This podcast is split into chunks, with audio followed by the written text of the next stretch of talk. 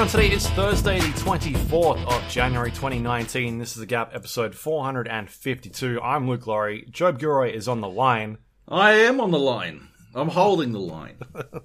Is Are you there, Joab?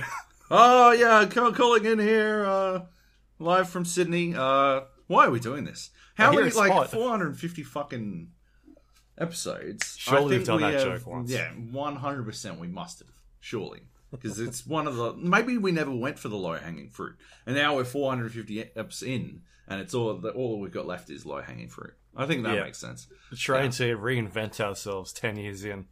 as uh, as a Zoot crew. Could we do an episode? We should do theme episodes where we just like do episodes where we like we could do one where we're Joe Rogan, where where the Joe Rogan experience, and you yeah, can be what, what's his face, the producer guy, Sure. and I'll be like, Luke, pull up that clip. Pull up that, that clip. pull up that clip of the cat playing with and I'll balls. fumble around for 10 minutes trying Yeah. to get it to work. Let's do it. All right, I like it. And then we'll do a Zoot crew. Uh, we could do like sound effects. Well, like what's what's his Zoot crew name? Like uh, uh, Loose Luke. It's Loose Luke and the Job. We've actually we we made up names like that once, didn't we? I can't remember. Not sure. Maybe. Pretty sure we did. Anyway, When we used to do like skits. we did. that was That terrible. was that was 440 episodes ago. Yeah. Uh, anyway, Anyway, um, I'll, I'll tell you what though. Looking back at those episodes, all those years ago, Darksiders and Bayonetta started this stupid trend that we've got going on now, um, where video games must come out in uh, Q1. Remember when it used to be Oh, quiet? yep. Like nothing would happen, and you'd relax and you'd write about just news and things like that. I reckon this last week has been the busiest week I've had, like e- compared to anything I did last year. It's I been reckon- crazy. I reckon if you look back far enough, there are definitely like the early years of this podcast. We didn't even come back until like February because there was just Halfway nothing through to June. fucking talk about. Yeah, E3, Like, ah. E3. I guess we'll come back. It's time to return. Uh, yeah, um, but now it's like, uh, yeah, Darksiders. I think that one that released like January three or some shit, right? That was the one that really fucked it. Yeah, Fucking THQ, classic Stitch. that's why they're not allowed around anymore because That's it. everyone They was broke- like, "I'm sick of it." they broke the unspoken accord. Yeah. Um, so I've done, I think, four previews in the last last week, which we, we technically came. I started working again last week, Yep. and I've done like four previews. It's been nuts. It's been crazy. Yeah. I went to bed one night at um, about four thirty, I think it was in the morning. I was up writing um, previews. Fuck that. Yeah, and then there's another game which we'll talk about next week, which I thought was the embargo is today, Yep. and I was like, "There's no way I'm getting this done because I'm just like so smashed." I was, I was, because I was out at like previews like two days, three days in a row, and then like having to write about it. Um, one of the previews was like literally the next day, well, and so is one of the games we'll talk about, which is I saw yesterday's today, but I don't have to write about that one, um, which is handy because we can talk Sweet. about it on here Okay. but it's just been like um some of them have been a little bit inconvenient for their embargo times Yeah, when they're like hey it's tomorrow and you're like oh thanks I've noticed that is happening a lot more recently. I did have a panic. I'm going to Japan on the weekend uh, for a preview event, and I had a panic because uh, the first they sent the wrong NDA through at first. right Uh, they sent one through for a previous event, and it said uh, that I was embargoed until today. And uh, so I was in a bit of a panic because I'm like, am I flying across the world to see stuff everyone's already going to have written about? Like, or played and should I just like go live it up in Japan? Like just have fucking fun in Japan because apparently I yeah I won't be doing any work because I'd be writing for I'm, I'm writing for Red Bull on this trip, and uh, if it was well they did Red Bull International dropped a whole bunch of uh, game stuff. I may have just given it away, uh, but they dropped a whole bunch of stuff today. Um, independent of this trip that I'm going on, they dro- dropped a whole bunch of Anthem stuff, And Right. if Anthem were the game that I was going to Japan for, Yeah. then um, then I would You'd be pretty annoyed. upset, right? Like, but uh, Right. instead, I'm going to be seeing different stuff, and so the NDA that they sent me uh, is for a different date. Uh, but yeah, um, where was I going with it? Oh yeah, yeah. It's just weird. Like it seemed like the the NDA for that one was like on the fucking like even before I got to see it, and I've I definitely noticed that a couple of times last year. A couple of embargoes for things that dropped uh, before I'd even had a chance to play it, and you're just like, like I'll definitely talk about it on the Gap, but uh, what am I doing? Why am I here? how am I selling this? Right? Like, it's easy. It's easy if you you're a staff writer for a place, and like especially, uh, I think uh, I wouldn't say you've got it easy, but like it it doesn't. There's no like challenge to pitching Yeah. uh, for work uh, if if you're the only person in the vicinity who can fucking play it, uh, like you are uh, for a couple of the games we're going to talk about. Uh, but yeah, if I'm like competing with every other motherfucker, and I'm coming in two days after embargo, it's rough. Yeah. Uh, but it is Unless you've got interviews and things like that, that can be a bit different. uh, yeah, that's that. That's always like, but Even then, they're like, we're not talking about that right now. And like, here are the things that we want to hit.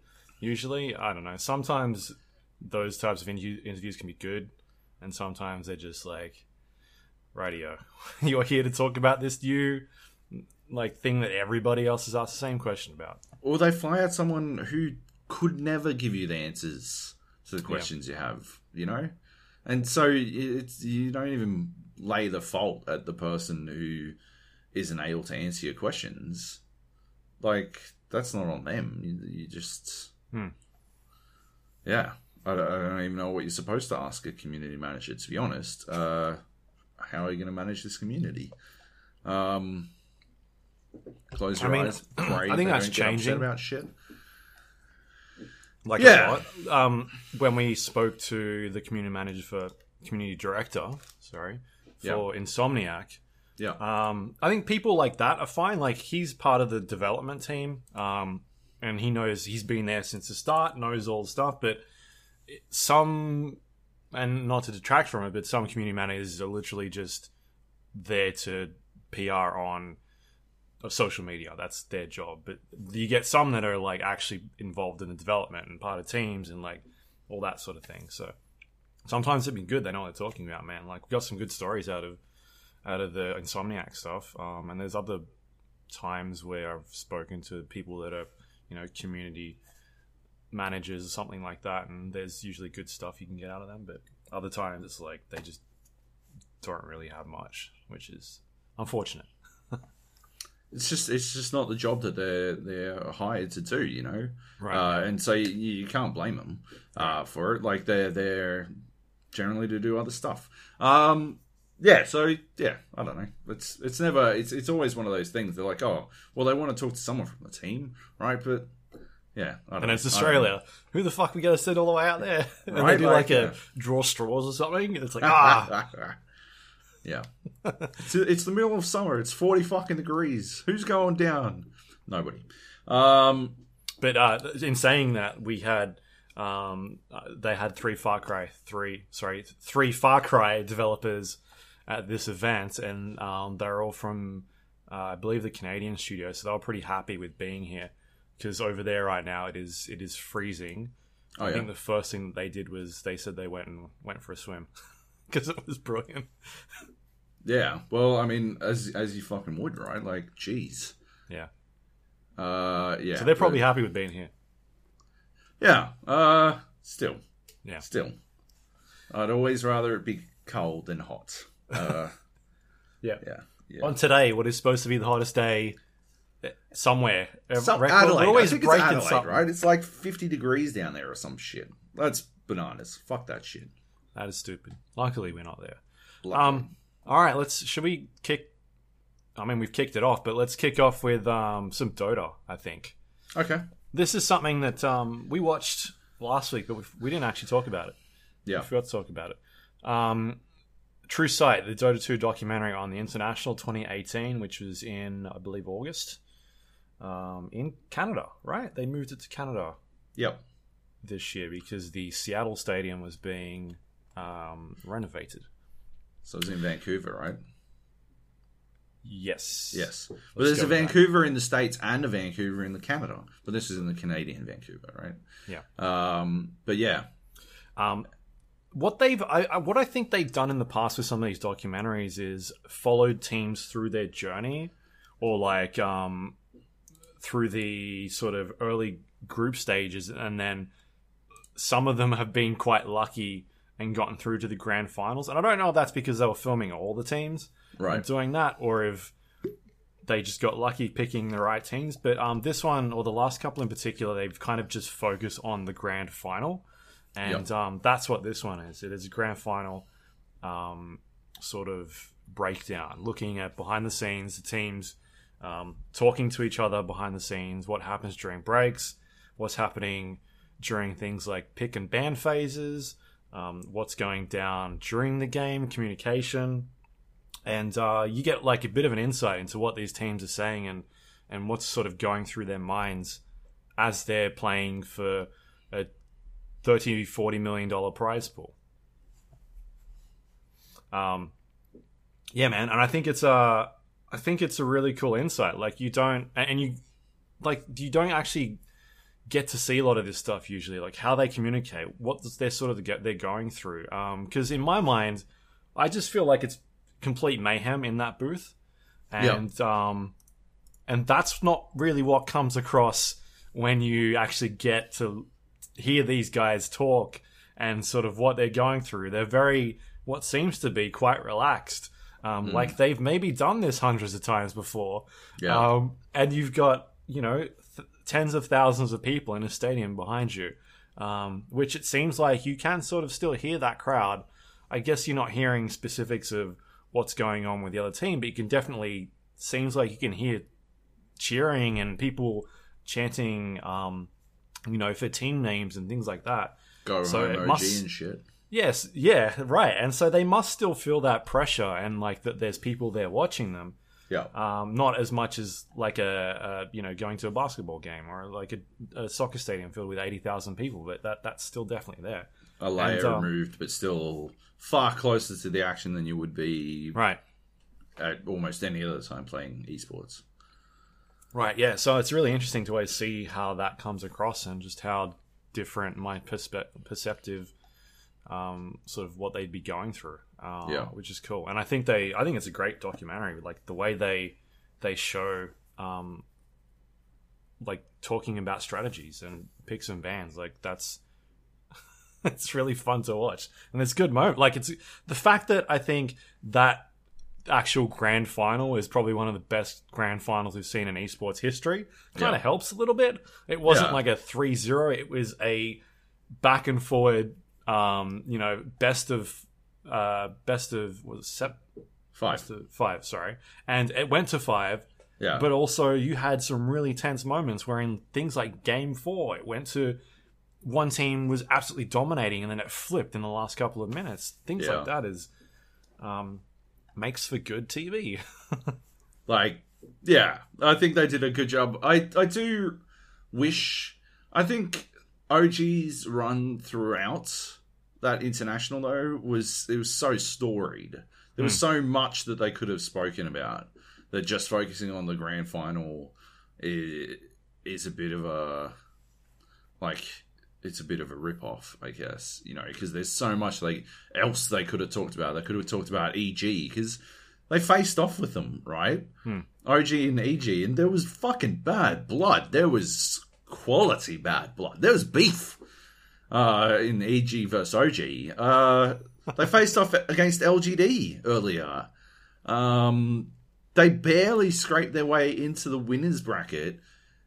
Like they, it was it was fucking weird, right? The the OG story is weird because they barely scraped their way into the fucking finals at all, the international at all. Then they barely scraped their way into the fucking winners bracket by coming fourth in their group, and then it was like it was, cl- it was like clear sailing from there. It was like, oh well, we're here now. should turn let's, up, yeah. let's go to the fucking finals.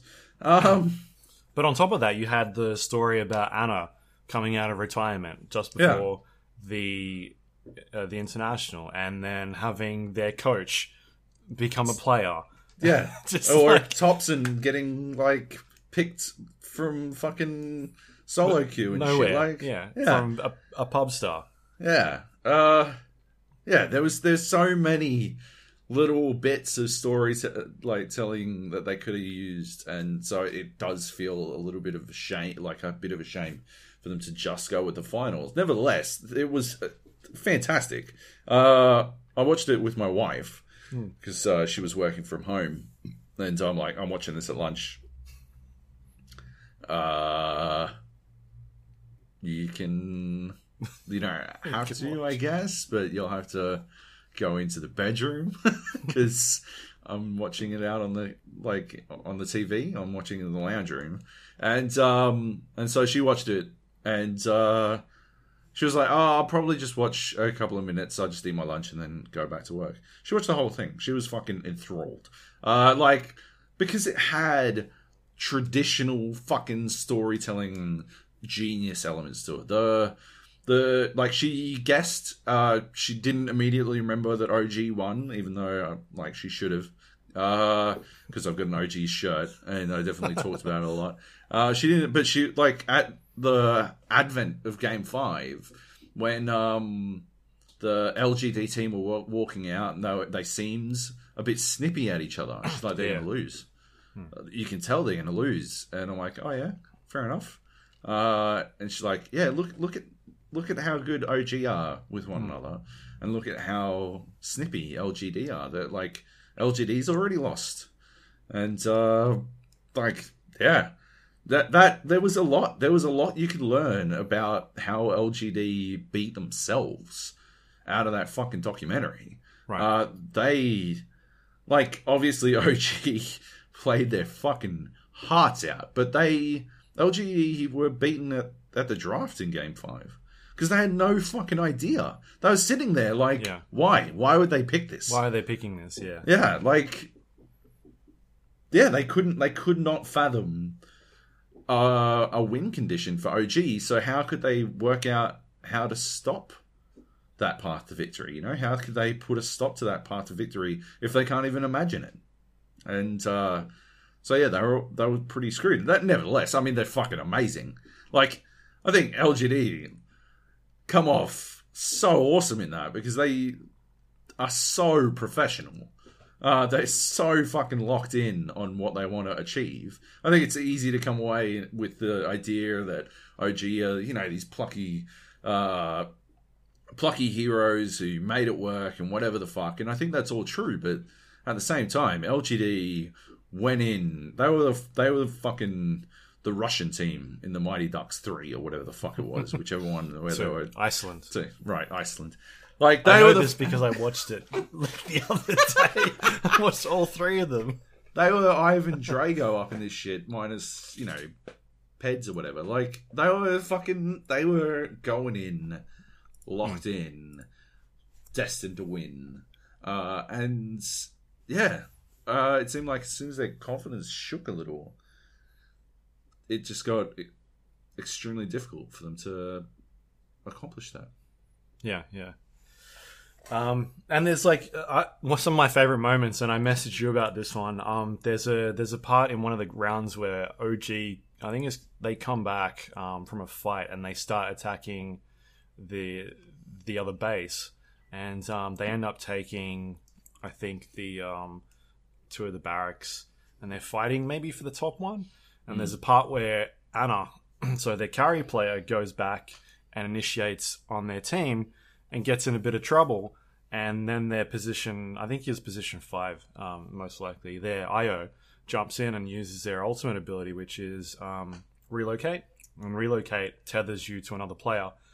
And then after a countdown, or, or even it starts a countdown and you can then tether to a player. And the person that you play you're tethered to, it'll transport you to wherever you've selected on the map. And so, because Ana's in trouble getting attacked, they transport him back to the home base and then starts healing again.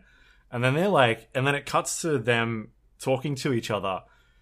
And they're in this, you know, 30, 40 million dollar tournament and they're messing around being like, hey, Ana, you want to go back? Yeah. That type of thing. Like, because after you relocate, there's like another, you know, countdown, eight second countdown, or however long it is. And then IO goes back to where they left. And if the other person is still attached to them, they bring them back. But if they, they detach, then IO just goes. And it kind of like, it kind of like sacrifices your position five player, which is fine. You don't want to lose your position one player because they're worth more gold and experience and whatnot. So Yeah. he- made a good move, but he was messing around, being like, "Hey, do you want to go back?" And Ana's like, "Fuck no! what are you doing?" Like they're just messing around in that game. Like that's they're having fun still. Yeah. Yeah, it Um, was a pretty stark difference between the two teams. Yeah, and there's another moment where where uh, it- during the drafting phase, like they didn't know what they were going to pick, and they were just like, "I don't know, you pick whatever whatever you feel like you want to play, you play it." Yeah. And he's like, I want to play Ember. He's like, we'll, we'll play Ember and we'll win then. And they played Ember, and that was game five. That was Yeah. the last game. They they didn't have any strategy other than, hey Ana, what do you want to play today? Yeah. Ana said, Yeah. I want to play Ember. They picked Ember, and Ana went on a rampage. Yeah. A sleight of fist rampage. Yeah, they weren't sitting there being like, here, this is what that we're going to use. We're going to try and counter this, blah blah. blah. They just so casual, such a different contrast between the two teams. Yeah. And uh yeah, I, I think that level of confidence really showed, you know? Like that that was that was the big takeaway. I liked uh one of the things you didn't mention but they do they did all this uh Oh yeah, CG stuff where they animated like moments from a different perspective, and uh, yeah, so they got the the axe save moment uh, from Ceb. Um, that might be like the the moment of that tournament in particular. Um, that that's all just in game. was it? Yeah, that that's in game. Like that's how. The, have you seen the in game cinematics that people create? They do like a movie. Um, Oh, right. I thought you meant it was in. Yeah, no, no, I get you. Yeah, Yeah. like um, Machinima, although yeah, that's what it is. Been shut down. I guess. Um, yeah, no, uh, yeah, no, absolutely. And but I, I thought it was a really good, like, you know, addition uh, to the. You're not seeing the normal top down yeah, kind of what's happening. altering the perspective so that yeah, you get a different idea of like it really conveys the epicness of the situation in particular. Hmm. Um, yeah, that was pretty good. Uh, yeah, it was just it was all around pretty good. There was yeah, I, I guess my yeah my only gripe is that there was so much to that run uh, that you could also talk about. You know, Yeah, True Sight two or something. Like Yeah. that. the rest of the international. Um, yeah, there's so much to it, and yeah, it was it was really like really worth watching though. If you haven't watched it, definitely check it out. Uh, even if you don't have a huge uh, interest in Dota, I don't think it matters because, like I said, my wife worked it all out. Uh, so yeah, I don't see why uh, anyone else couldn't because she's got no interest in Dota at all. Um, but she, yeah, anyone can appreciate great competition. Right. Yeah, I don't think it, it doesn't get doesn't get too heavy into like the intricacies of like what's going on and like the plays. They occasionally show some big stuff and then kind of what the players are saying about that. But otherwise, it's a lot of you know behind the scenes stuff as well, Yep. which is yeah, which is good. Um, yeah, man, I enjoyed it. I thought it was awesome. Really good. Yep. Good to watch. Yep.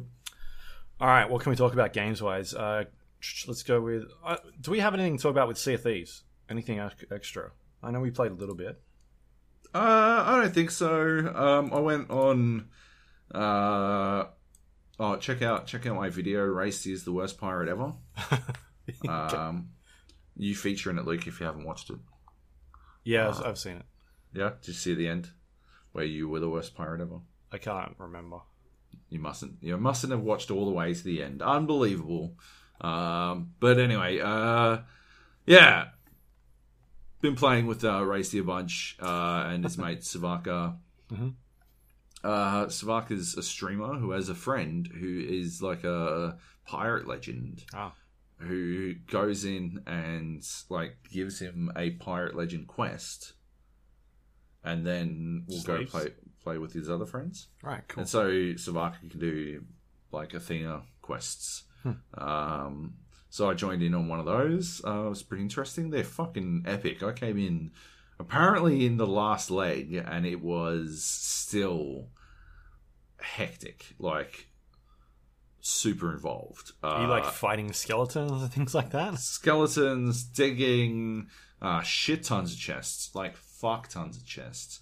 Um, yeah, like there's there's heaps of shit going on. Uh, we were doing a, I think it's Ashen Athena quest. Uh, Right. So that means we had to do it in the Devil's Butthole.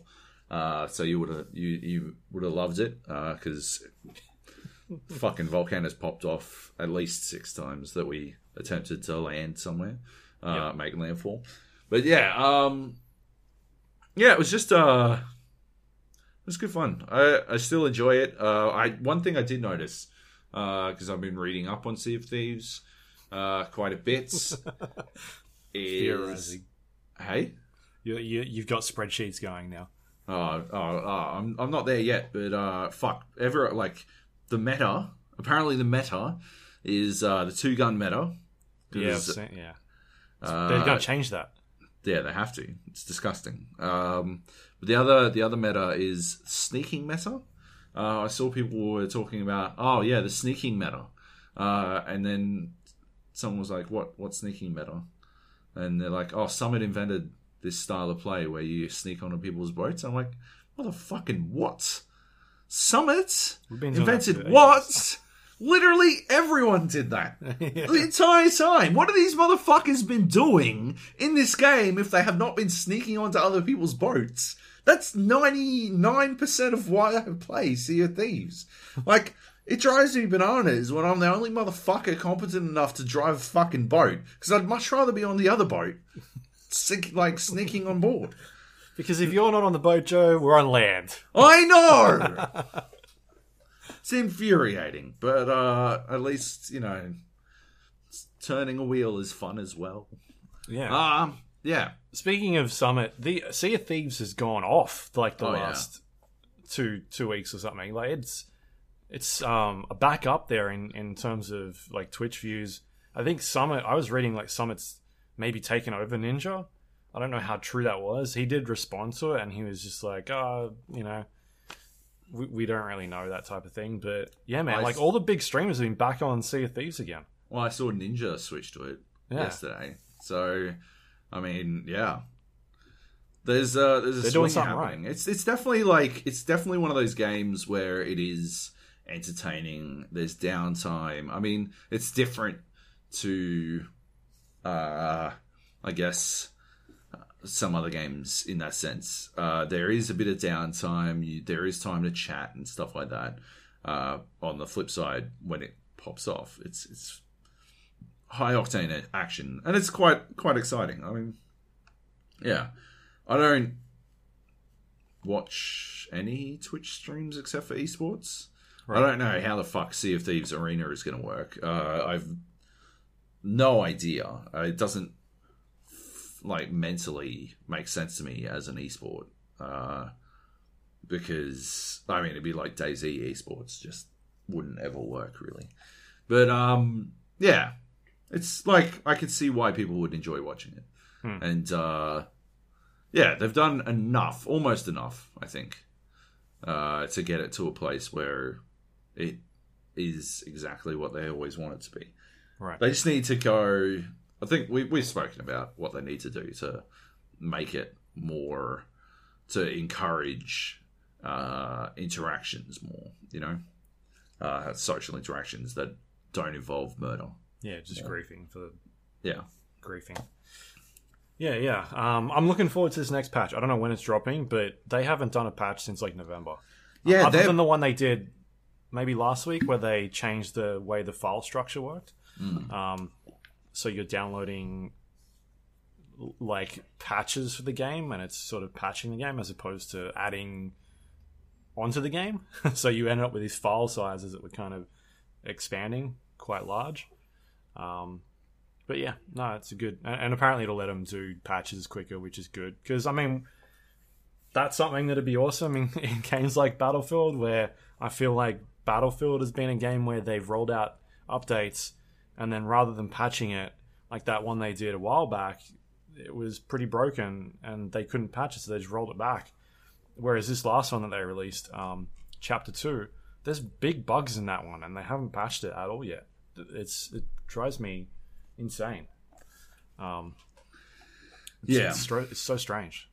like yeah it's it's definitely one of those it definitely has to change from that perspective oh fuck they need to capitalize on all this attention Yeah, yeah, man, keep that, keep it rolling. And I think um, if they keep doing that, then because I'm still having fun with it, I like jumping in. Um, even just running around solo, just doing a voyage and going to an island and digging um, for holes. Sometimes it's fun because Yeah. you don't know what you're going to come across. Like yeah across. It's just, it's just so rare. My favorite. I did watch this. Um, I, I watched a highlight from Doctor Disrespect, and he jumped back in, or he jumped in and was learning to play, and he got krakened like as soon as he left.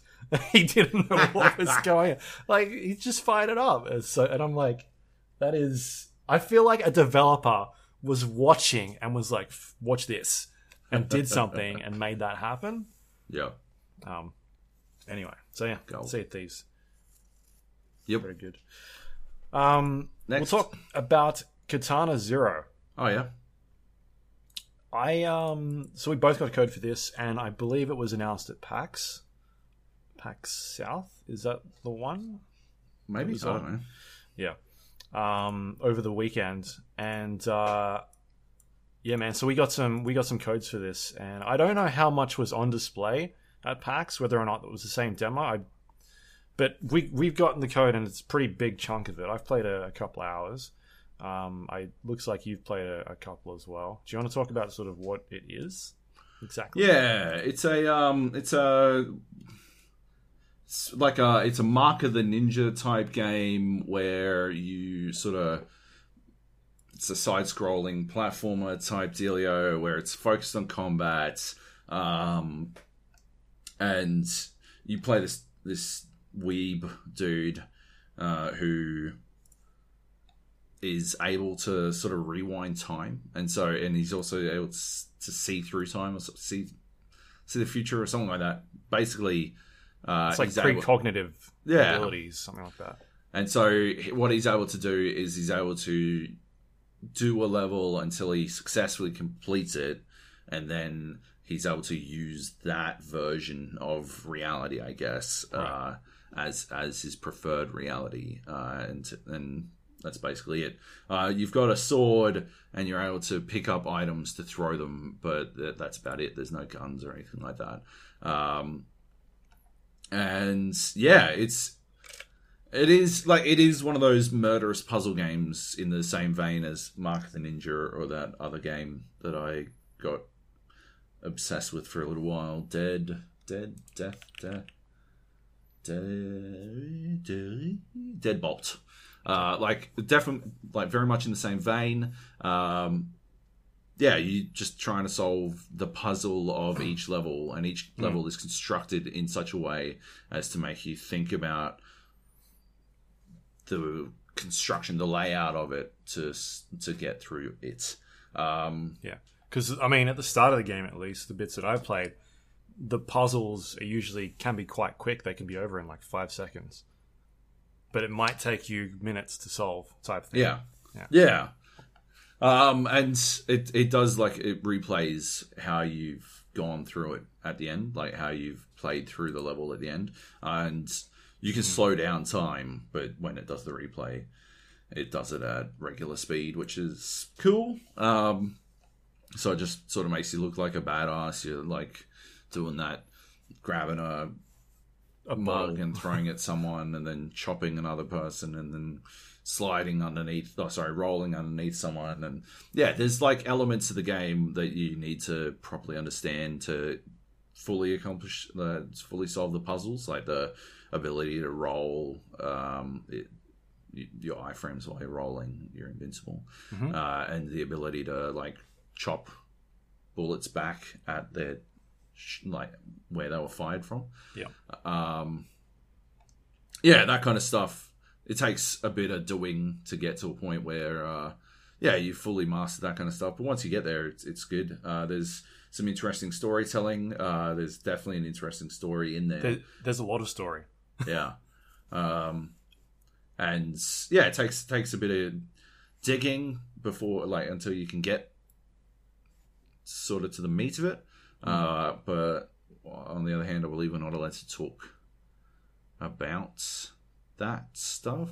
Right. We, I think we can. then. what we were allowed to talk about was up until the first boss. Yeah.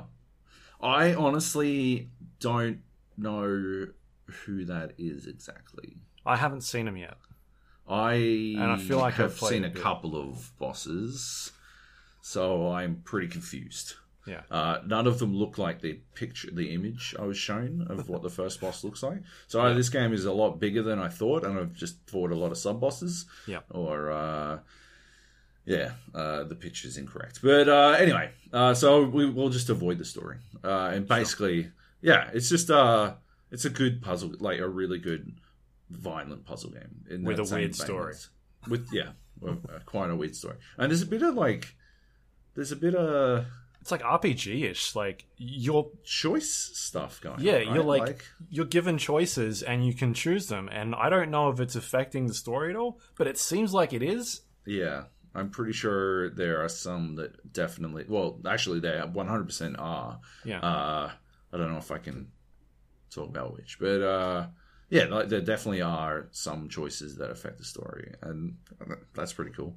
Uh, the, I think the Um, way that it does, like the aesthetic of some of those choices as well, the way it, it's when you select them or if you interrupt them is a really cool effect Yeah, because it's all text based. Like there's no talking. yeah, Um, sorry, there's no voice dialogue or anything. You're just sort of Yeah. just reading text and choosing text prompts to come up on the display. But the way it should have, it shows that on the screen um, is interesting, and the way that like it's also overlays sound effects to sort of like give you an idea of what's going on is is interesting because it sort of adds that dynamic a little bit. yeah. Um, my only criticism is, and, and this is obviously we're, we're playing a preview build of a game that's just been announced, and it's not the final version. Um, I'm a little bit confused about at the moment the the replay system where you complete a game, you complete a mission, and it shows you to replay what happened.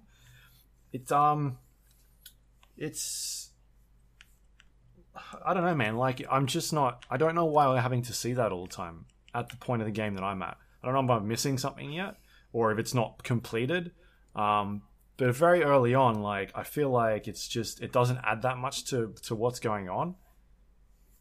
Like I, I think it's mostly to get you accustomed to the concepts, but yeah, I don't, I, I don't think it adds that much. Like I mean- you're not, you're not very far in, right? Yeah, I mean, I've I think I'm up to level six, if that is any indication. Do You, you don't know what I'm talking about, do you? Not level six, no. Oh, okay. When you go to like the continue a new game or whatever, there's like tapes that you can put in, and it's like I guess I'm six. Oh, yeah, bosses in. Um, but I'm, I don't feel like I'm at a point where I'm like, oh, okay, yeah, that was cool. I understand why they're showing me now that know, it's sped up. Like I'm still using the slow down stuff, but it gets it can get kind of tedious sometimes. Um, unless they're going to add something more to it or it changes. The, like because at the top of the screen there is a a um, like a time limit on how long you've got to finish that map or that um, that level. And at the moment, that bar is very long. Like it's not getting shorter, and so I'm not. I'm not sure where they're going with it at, at the time being. Um, But otherwise, that's it. That's the only thing I'm like. I'm interested to kind of see how they evolve that part. Like if they end up just scrapping it completely. I guess it's there to give you the notion of that, like you're replaying these events, and then you're not actually playing that event. You're using your your abilities to sort of see how it could play out. And then it's like, oh no, that it didn't work that way. Let's go back and I'll show you how it really worked. Like I guess the Prince of Persia thing, where oh that's not how it happens, and then it reloads. Oh, and, yeah, okay. like uh, Sands of Time was the the game they sort of did that. Um, whereas in a game like Super Meat Boy, which we talked about last week, um, they do the replay system, but at the same time they're showing you all of your playthroughs at, at the same time and kind of what's going on. So it, it makes for like this little fun, um, like oh here's all the ways that I died, and then it like the, the progression of showing you how you um, completed that level of like here's where I started, here's all the times that I died at this bit, and then I got past that bit. Like you can sort of see you figuring out how to beat that level. Whereas this is just kind of like just showing you you beat the level without anything. I just think it's it's supposed to be cool. I think it's Yeah. just supposed to be like a cool addition. But I'm just I have not. I'm skipping it every time it pops up. Yeah, me too. There are moments where there are. I've watched are- it once. I think. like the uh, the the the one in the prison where it doesn't show you your replay. I think that's an interesting concept. Um, Yeah. Things like that, but otherwise, I don't think it's adding a, like a huge amount to the game so far. Mm-hmm. Where, where it's at, anyway. Um, but I think that yeah, I think it's really cool. So it's really stylish. Um, I didn't expect it to have as much story as what I'm getting. The um, and the story that it is telling is interesting and u- unique Yeah. um, and weird, and I don't know where they're going with it. Like I, I don't have any ideas what's going on. Um, but yeah, man, it seems quite interesting. Yeah, uh, definitely, definitely keen to play more of it and get to the bottom of it. Uh, I just really like, like it's that sort of. I I had it on my wish list uh, way before we even got a code for it. So Wow, I, I like I was, I've been following it for a while. Um, it's I love these sorts of games, like the market of the ninja style game. It really gels with me. Uh, so yeah, I'll definitely continue to play it. I just have no idea how much we're allowed to talk about. Yeah. Um, Uh, if we I get don't- in trouble, we can just say we didn't see the. We won't get in trouble. We'll be fine. We That's said positive things about it. oh, look at us go. Yeah. Um, Sellouts. so that was called uh, Katana Zero. It's from um, Devolver Digital. yeah. Is it out? It is not yet available. Oh, that's a bummer. It's uh, available in March 2019. You Right. can't purchase it. Okay. Gold. Um, but yeah, from it's worth, it's Askiisoft. ASCII soft. Yeah. Askiisoft. Yeah. Um Yeah, definitely uh I could like yeah, I'll probably play it more when we finish this. Ah. Um anyway, chuck it in your wish list, I reckon. Uh just to keep an eye on it if it's if those are your sorts of games. Alright, what's next? Uh, I'm not next- I'm not fucking needed for the rest of this. You can, go, Podcast? you can go have a snooze. Oh, I'd, I'd go back to fighting on Twitter. Um, I yeah, so I haven't played anything. I, I haven't played fucking anything this week. Uh, I played Battlefield and a bit of Sea of Thieves and more Brawl Stars, and that's about it. Uh, so I haven't played anything new really. So I've got nothing. So let's hear Luke talk about Trials Rising. So yeah, Trials Rising. Which one have you played? All of them, or like how Yeah. familiar are you? I've played all of them. Uh, I'm extremely familiar with them. Uh, I like to say that I'm quite good at, at Trials games, but uh, yeah, I don't, I don't know. Uh, As good as you can be, I guess, at a game where ultimately uh, the only person you're competing against is yourself, and you just need to actually finish finish a, a level. Really, I never really got into like only only in the sense that I wanted to stick it to people who did take the leaderboard extremely seriously. Uh, then I took it quite seriously. Then I was all about beating other people on the leaderboard. Uh, but that was more, you know, sticking it to people than it was genuinely caring about the leaderboards. Uh, mostly, if I finish a, a level, uh, I'm happy Right. like with a good time. You know, the gold time or whatever the fuck it was. As long as I can get a good time, that's it. That's all I really need out of every level. I don't yeah, I don't feel the sense of competition except against myself in Yeah. trials games. I think we were talking we were talking about a game the other the other week, right? That had a sort of trials ish sense. Maybe it's in the fucking list. Maybe it's in the list. We did talk about Trials Rising a couple weeks back. No, I think it was last year sometime. no. No. Uh, I'm not seeing it. I'm not seeing it in the list. I, I don't know, but I was like, it's yeah, it's just definitely not the first time I've gotten the that similar feeling of you know pursuing competition against myself first and foremost versus anything else.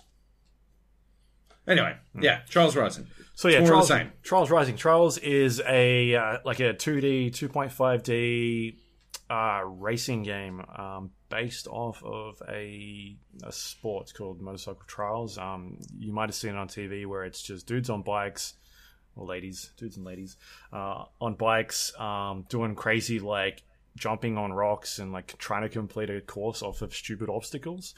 And I guess the quickest time as possible without sort of touching the grounds. And um, this is sort of like Ubisoft's take on it. They've been making these games for a really long time, and it is extremely arcadey, um, but also ridiculously over the top. With Yeah. um, like it's not it's not exactly based on that where it's like you're out in the forest and jumping on giant rocks. It is you're out in ridiculous locations, like themed locations, doing stupid backflips over dumb obstacles, and explosions are going off in the backgrounds with um, with these ridiculous physics and things that just don't make any sense. And um, yeah, that's kind of like that's the game. this is Trials Rising is um, is the latest game since I think the last one was about four years ago, and that was received Wow. pretty well. Yeah. Um, so they've been working on this one for quite a while, Yep. and I think they've done like they've done a couple of spin-offs with like the Blood Dragon stuff, um, like sort of smallish games, but not like a fully fledged Trials yeah. like game. Um, so yeah, this is they've been working on this one for a while, and it is surprisingly a lot of fun for me because I've not really played a Trials game before. Right. I've, I've sort of played it at um, like people's your like your house for a couple of minutes or like at events um, Yeah. where it's been on like an, an exhibition floor or something like that. Um, I've never played it at a preview session before. Um, I did talk about this at the end of last year when I got into the closed. I think I talked about it, the closed beta. I definitely played it, and I had a lot of fun back then.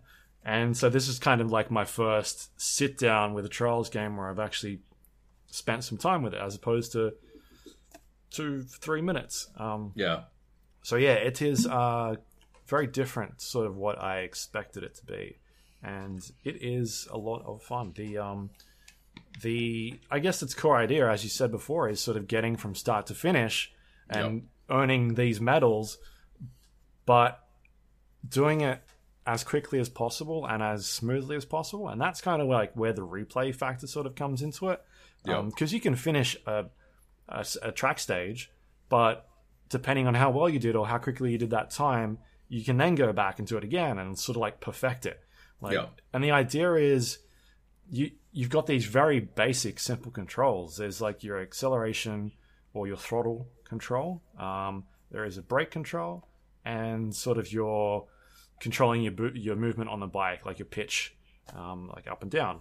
And that's about as basic as those controls get. But you've got to think about like you're not just holding the accelerator down the entire time and just gunning it. Like if there's certain ramps, you really want to hit the the peaks and make sure you land your bike flat and get you know make sure it's landed on the correct angle so that you get the most speed out of it. And that's sort of learning the track and trying to figure out what the fastest lines are in order to to finish it as quickly as possible. Uh, and then, like the competitive nature comes out in because you start playing for, like you said, your leaderboards and against Yeah. your friends, and then being able to see their ghosts on the track and sort of how they did that track and um, how quick, like what lines their rider took by looking at their ghosts, um, and that's kind of where it all sort of comes together, and that's, I guess, can get competitive as well, but at the same time, it's still very fun. Um, the the game that they've got is sort of set up to be like a world map, and they start you off with this tutorial system. It's called University Trials, and people would have seen this if they watched the E3 reveal video, where they um, they brought out an Australian content creator called Professor Fat Shady, Yep. and he is a uh, a trials content creator who's been making videos for um, a very long time, and he basically teaches people how to play the game in his content videos or how to like how to do specific bits in a track. Like, here's how you get over this obstacle, or here's what you should be doing. And he's just been doing that as like a hobby and um, doing that fun. And they brought him on board to create the tutorial system in the game and um, and create these courses and and sort of teach people how to play it from a basic level, but then also here's some advanced techniques, and then um, so that's kind of cool. Like people taking their passion or their hobby and turning it into like being able to put that in a video game. Um, so I had a chance to talk to him. He was at the event. Um, he doesn't do this full time. Like he's got a a, a, a job, like a full time job, and he does these videos part time. And he's also working with um, with Ubisoft part time as well. So that's uh, an interesting. Like I don't like I don't know any any Australians that have sort of made that transition. Yeah. Um, to sort of making content about video games and then being like, I'm going to do make a game on the side with these people, like one of the biggest studios in the world. So yeah, that's kind of cool. Um, but so you start off and it's like he he gives you this explanation of here's how you accelerate, here's how you use your throttle control because you don't always want to be going 100 percent of the time, Yep. um, and then from there it sort of puts you into some easy tracks, and then you finish the easy track, and then it unlocks more tracks as you get more medals, and uh, yeah, it just keeps on sort of progressing as the game goes on. Things sort of ramp up a bit; they get a bit harder and harder as you go through. There are things like uh, tournaments in the game where you'll play a series of races and uh, you'll earn, earn medals for each race, and at the end of that totals it up. So it's sort of just like a normal mini tournament. There are like mini games in the game as well. Um, the one that I played was uh, you jump off of a ramp and sort of bail from your bike and land on some exploding barrels, and you need to boost yourself as far as possible and see like there are markings on the um, on the grounds and see how far you can get. Like I got 150 meters. So Yep. there's stupid things like that in the game. Um, each sort of track is themed, um, has like a specific theme to it. Like you'll start. I think the very first one is like a in, in like a in like a foresty area, like a traditional sort of motorcycle trials, what you'd expect from that sort of sport, and then it sort of starts ramping up, and you're in a construction site uh, or, an, or an amusement park. Um, there was a like a an aircraft carrier at one point where you're riding on this aircraft carrier, and all of a sudden you're in the back of a plane that's in the air, and you're jumping across these ridiculous ramps, and on the back of like floating like cars that are attached to the back of this plane, like really stupid, fast, like something you see in the Fast and the Furious kind kind of thing. Um, Yep. dumb Cool. over the top stuff. There was my favorite one was the Hollywood film set, and this one was cool because it had at one point a bit where you went through uh, like a in the inside of a studio lot that was all built built out in like blue screen, like bits there were bits of walls with blue on it, and then objects in the environment you're jumping over. And then all of a sudden, when you're in this this lot, the screen sort of flickers, and then the blue screen disappears, and there's giant aliens like walking around and shooting lasers as you're doing these crazy flips and jumping through all these obstacles. Um, and then once you get past that area, the screen flickers, and then you see the blue screen kick back in, and then off your right it goes again. Just like really cool moments like that, where it sort of adds like they don't need to do anything like that, but it sort of they throw this stuff in the background that sort of sets it off, and you, it really makes it feel unique and different to any of the other tracks that you've seen. So that stuff is really cool, and um, Nice. yeah, just it just feels like unique every sort of track that you jump in and do, um, and it seems to be a good progression from very easy to, I think extreme is like as high as it goes. It's like easy, medium, hard, and then maybe extreme. I did do one of the extreme maps, didn't finish it. Um, Nate was in my session. He was sitting next to me, and he couldn't get past the first checkpoint because each track is sort of split up into checkpoints. When you get to a checkpoint, um, if you fall off your bike or anything like that, then it puts you back to the checkpoint. He couldn't get past the first jump, uh, and I think he spent like seventy or eighty tries, retries, trying to get to this jump. Um, nice. I managed to get three or four checkpoints through. I didn't get halfway, So it can be quite difficult. But that's coming from somebody that's never played a Trials game before. Yep. Um, and the cool thing was, uh, it gave the opportunity for Professor Fat Shady, who was there, to bring up one, like one of the videos he was working on his YouTube channel for. It was like, Yeah. oh, I've got a tutorial on how to do this specific like jump on this map. Like, do you want to watch it quickly and just give me some feedback? And like, he whipped it up on his phone and like showed me the video, and I watched it, and I was like, all right, cool. And then jumped back in the game and like started getting to that point. So I was like, okay, that's cool, that's handy. Um, like I could kind of see what movement he was doing on the bike, and then sort of replicate that because there is a on-screen indicator that you can switch on that will show you like throttle control and what direction of the stick you're moving in, uh, whether or not you're applying brake pressure to the to the bike, and then so he can have that on the screen while doing these jumps, and then it shows the player that's watching the video exactly their movements that they're doing, as opposed to just looking at the bike and thinking, well, are they accelerating or is the guy braking? Like, what is he doing with the bike exactly? Are they pressing right and then back quickly? Are they just holding right all the way and then letting go back to dead center of the control stick? Um, so that sort of stuff really gives you a good indicator of what's going on on the screen that sort of is making the rider on the bike do those movements, which is cool. It's pretty cool that they added that. I don't. I don't know if they've in added the it. Previous ones, I don't know. Yeah, but that was something cool that was in the game. Um, so yeah, it does get quite hard, and um, I'm not saying that like again like this is a we played it for three hours and um, you know I, I didn't take the approach that everybody else would to get to that stage of extreme. I, I we played a couple of uh, tracks and then he used uh, like a development console to unlock some of the other maps, and that's like that's not the route that people would normally take. So I went from some of the easy medium tracks and was like all right let's see how stupid this gets. Like let's go to the, extreme one and try and play this. So it's not it wasn't difficult because it was just way too hard. Um, we were just trying it out to see what would happen. That's not the normal path people would, would get into. Your old pal Jobo would have fucking smashed it. I'm yeah there was good at this. there was a fucking guy there that um, had played trials games before and he finished that track. So it, it, it's entirely easy to do the, One um, like a couple of my most popular YouTube videos are uh, how to beat some of Trials HD's tougher tracks. Uh, It's like definitely something that people struggle with pretty mightily. Like, uh, it's definitely like they get fucking tough. Uh, one of the videos I have, it took me 180 attempts right to finish, and I was like, the best thing about trials, I, I fucking would hope it's still like this, but you can reset to a checkpoint with a push of a button, real fucking quick, Yep. and uh, like it's instant, and uh, so there's no like, there's no downtime, there's no loading, there's no fucking.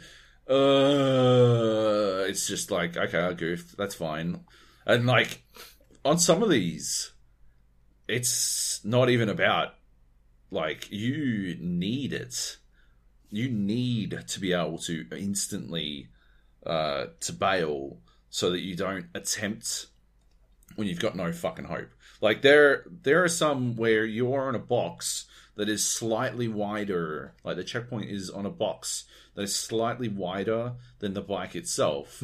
So you need to roll backwards like half a centimeter Yep. and then power forward, bring your fucking front wheel up, and then use that momentum to bunny hop your way up to another level of fucking box and then drag your fucking self up those boxes.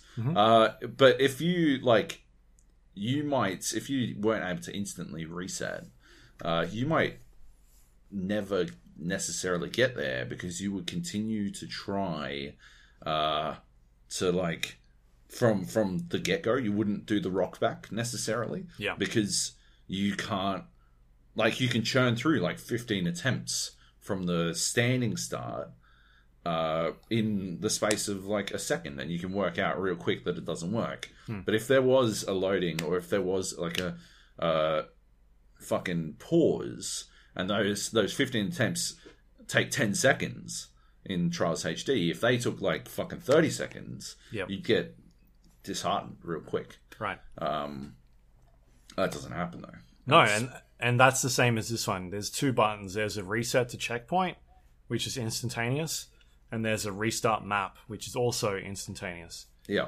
Um, so that helps a lot because you are definitely going to be using that button most of the time. Yeah, Yeah, the like uh, heaps. yeah the um. What else can I talk about? The other things they've got in like tons of customization. I made my dude look like the Hulk. Um, Oh, yeah? He had no shirt on. He had purple shorts, and his skin was green. Um, you're not allowed to take the helmet off because that is against safety rules. It won't let Of you do that in the game. Sure. So I had a helmet on. Um, uh, after you sort of finished each track, you um, you collect the medals and then you sort of progress in in like levels or rankings. Like you start off as level one and you work your way up. Uh, and I think you're getting um, cosmetic drops during that time. Uh, so there are there are loot boxes or or like crates that you can unlock, and that's all cosmetic items. There's like hundreds of stickers and different outfits um, that you can sort of customize your character with, or you customize your bike with. Um, sort of each component is broken down on, on your character, whether it be shirts, pants, um, hats, boots, that sort of type of thing. And the same for the bike. You can change the look of the uh, parts of the bike. And so, as far as I'm aware, that I saw, there were no like unlocking you buy your own bikes. It seemed to be. I, I'm guessing there's. It definitely seems like there's going to be a buying crate system, um, but it's purely Okay. cosmetic as far as I'm Yeah. aware. Like you can buy cosmetic stuff. Otherwise, you're getting cosmetics in the game as you progress. The, uh, the um, you do unlock other bikes, but that's through progression of like you're now level ten. So here's a bike that's got uh, it's more powerful, but the controls a bit slower. Yeah. Or um, here's a push bike. The control's pretty good, but the speed is a bit shit. Yeah. um, there is the donkey bike. I believe that is a returning bike. It's a tiny bike that tiny, handles like tiny. crap. Yeah. It's terrible. Nate Yeah. Nate and I had um, so there's multiplayer as well. Oh, yeah. Nate and I had a race. I smashed him on every single race except for the one where he's like, "Choose the donkey bike." I was like, "All right, what's that?" And we picked the donkey bike, and he fucking belted me on it because I didn't know what was happening. I'm like, "This bike is terrible. What do you What have you done to me?" Let's go. So that was fun. There's a new bike that I've added called Tandem Bike, and this is one of the best things. It might win Game of the Year. It is just the bike. it is a bike where two people control it at the same time. It is. I believe it's only for local co-op. I don't think it's multiplayer over the internet. Okay. I could be wrong Bummer. about that, but I, Sure. we we were playing it local co-op, and um, they made us Maybe play. we can use maybe we can use Parsec to do it over the internet if we have to. Right. Well, they made it. They made us play it local co-op. I'm pretty sure they said it's only local. So Okay. the way that, uh, as I said before, pretty basic ex- throttle control, brake, and then you use the sticks to sort of move you pitch up and down. That's the same with two players, except you're sort of fighting for control. If you're pressing forward and I'm pressing forward, then we'll go forward. Uh, the bike will spin forward. If I'm pressing back and you're pressing forward, maybe the bike goes nowhere. Or if like you start pressing forward and then a split second later I start pressing backwards, maybe we're still going forward a little bit because I was out of time. Um, Right. if you're pressing accelerate and I'm pressing accelerate, we both go far. We go 120% speed, which is like Okay. the added benefit of that. And so you sort of have to work together, not necessarily being like back forward like type of thing, but sort of just playing it how you'd normally play, and and it should hopefully work out like the right path. And sometimes you might get into an obstacle, and you're like, all right, we got to actually figure this out. Let's let's press back then forward to see if we can jump this part. And then, yeah, man, it's it's ridiculous fun, man. It's so good. The the ridiculous like playing it for fun and just seeing how crazy things get. But then also when it works, like when you are on point with your partner, it's it's so strange because like you are you're racing now and it's you're getting past checkpoints without falling over and like it's it's really um an interesting way of doing that and a lot of fun because it to me it feels like a really good party game that you go around somebody's house Yeah. and all right, well, let's put on Trials Rising and let's play. Let's have a couple drinks and play the tandem bike. Because you've got these crazy maps that are already ridiculous. There's um, crazy physics going on. There's cool looking environments, and then all of a sudden you throw in a tandem bike where anything can happen. It's it's uh, a lot of fun. So I think um, that'll be a big hit with people because every everyone that was playing it that day was having an immense amount of fun just doing these crazy tricks and Yeah, Um, nice. Yeah, and you can sort of fuck with people as well. Like, just keep holding the back button. It's like, why are we doing backflips all the time now? It's ah, it's because I'm holding back. Gold. Yeah. So Cool. t- tandem bikes awesome, really good fun. The Nice. um the other multiplayer, the online multiplayer, is just traditional like play through the races. Um, whoever gets gold, silver, bronze gets a certain amount of points, and at the end of the total, like sorry, end of the races, then totals up, and the winner gets gets uh I don't know first place. The um it's like a here's a bunch of maps you can choose from, and whoever votes on the maps, that'll be the, the race you play. Um, if it's a tied sort of selection, then it's a coin flip. So you, it's not like it's one person picking all the maps. You can sort of just play it how you want to play. Uh, sorry, just kind of you get to choose. You get some say in it. Right. Um, what else is there? There, the map editor. There's a map editor in the game. Um, Yeah. the map editor that's in the actual game is the map editor that they use to create the tracks for the development team. So it's exactly the same. It's not like it's a toned down version of um, the map editor. Like this is what they use to create tracks in the game. And we we jumped in, had a quick look.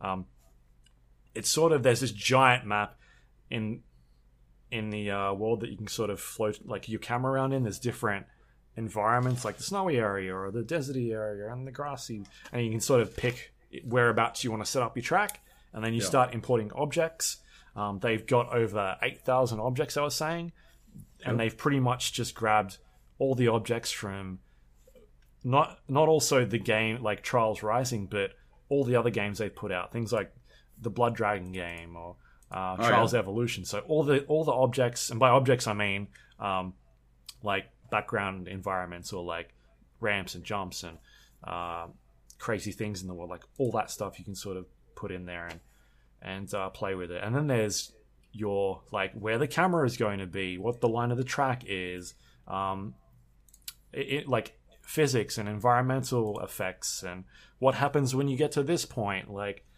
all the scripting stuff. It is all in there for you to do. And um, i went and watched some of the uh, some of the videos of the developers stream during the week and, and they sort of like hey here's us making one of the levels. And it's them like taking one of the other developers through like hey can you beat this type thing? And the script it like when you zoom out to the map editor and you see like what sort of is involved in a proper map like there is so much crazy things going on. And then like this dude is like editing it on the fly. Like that's that's how they make their maps and that's how everybody else is going to be able to make their maps. And that's where the kind of like the longevity of this game will end up being is Yeah. the, the content creation from people. And um it'll like if if that sort of allows people to keep playing it then that's cool because uh, like people obviously get probably a bit stale of the old stuff like the same maps over and over again but if there's a strong community out there and Yep. people can design their own stuff and same in the much way of um uh the like mario brothers game that i can't remember mario maker like that. Yeah. Like, the popularity of that game was making your own mario levels and giving it to your friends and seeing they could beat it type thing so um, there's definitely potential there. Um, i had a crack at making something extremely quickly. Mine sucked but the complexity that some of these maps can get um, from what i've seen already looks looks insane so that's i'm sure very appealing to to people out there that are very hardcore trials fans so that's cool um, Yeah. Hell yeah. the other thing I played was the Nintendo Switch version, uh, which is also coming out at the same time.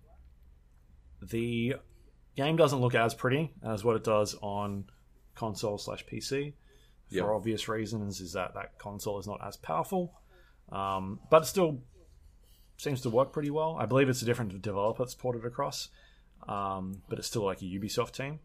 Right. And uh, from what I can tell, the differences is that the throttle control on the um, Nintendo Switch controllers aren't like pressure sensitive.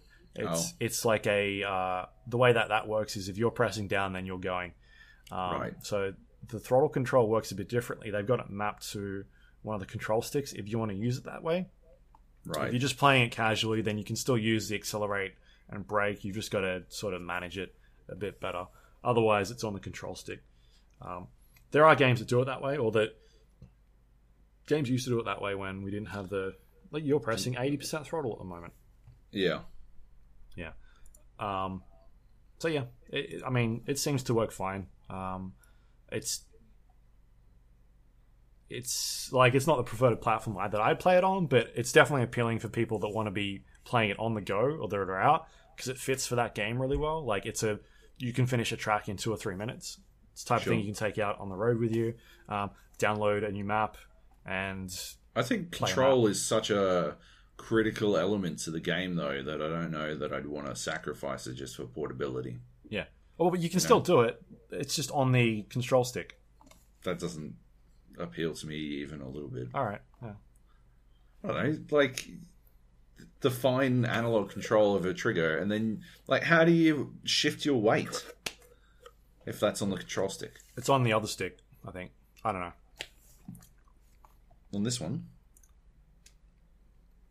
on lefty, Yeah, maybe. I can't remember. Something like that. mm, yeah, no, I think you can. I think you just switch it. I don't think that's a default mode. It sort of just switches.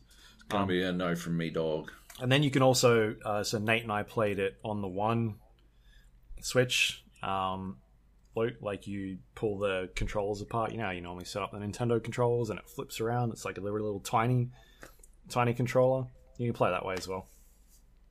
Right. Obviously, you lose the throttle, throttle control completely because you've only got one stick. Yeah. But yeah, if you're at a on a bus or something like that with somebody. I just wouldn't do it. It Yeah. Just doesn't appeal to me at all. Yeah. Cool. But I think that's all I can really say about it. It's really good. Like I was I want to play the next Trials game. Like it seems really fun. Um Yeah. super impressed by it. I can understand now why it always gets really good reviews because it seems like a solid racing game and it's fun. Like it doesn't take itself seriously at all. It's definitely more puzzle than it is racing. Mm. You know. Yeah, Uh, absolutely. But but uh, yeah, like that that spirit of competition is definitely in it, which is cool. Mhm. Yep. all right. Trials Rising, that is out very soon. Awesome. Next month, a month from now. Excellent. Yeah. Cool. The last game we've got here is Far Cry New Dawn. I um I checked out Far Cry New Dawn yesterday. Sure. This is going to be a weird one to talk about, um, mainly because it is a follow up of Far Cry 5, which came out last year. Yeah. Um, if you don't want to be spoiled Far Cry 5, maybe skip forward a little bit. Because this directly t- this directly leads on from the ending of Far Cry That 5. is bananas. Yep. So, uh, Far Cry 5 ended. Did you finish it? did I finish Far Cry. five? Uh, yes. In the end, I did. Yeah. So Far Cry Five is about uh, being a, a police deputy who goes to this town uh, called Hope Hope County, and this crazy like um, preacher named Joseph Seed is sort of influencing parts of the town and sort of taking over it, and um, he's talking about how like the end is coming, type thing, and eventually, fast forward thirty hours later you get to the end of the game and you as a protagonist do not win. Um, joseph ends up winning. And a nuclear bomb goes off inside of hope county. Um, and the game sort of wraps up with you stuck in his sort of, sort of like fallout bunker his fallout shelter and and yeah he basically wins. The bad guy wins. Um, this one is a game set 17 years after the events of what happened after that bomb went off. And you are playing as a different character a different character um, who is sort of in this world of hope county and uh, interacting with sort of the people in that world and understanding kind of what has gone on since then and um, yeah it is the, basically the same map as Far Cry 5, um, similar to what Far Cry Primal did when they released. It's like same map as that other Far Cry game. So this is the same map. They've changed the aesthetic and and uh, bits and pieces in there. Um, the game is very vibrant. There's a lot of colors going on, very pinks and yellows, like bright pinks and yellows.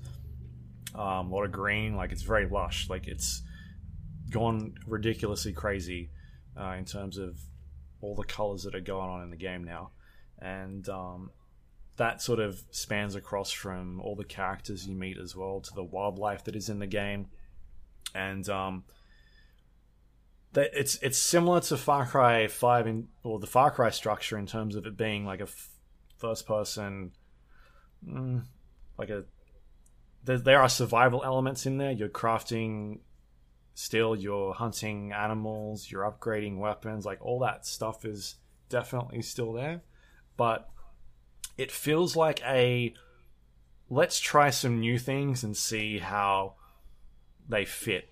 Like Right. this is kind of like the all right, let's try this and see how we go, um, because it's gone light RPG is what they're calling it.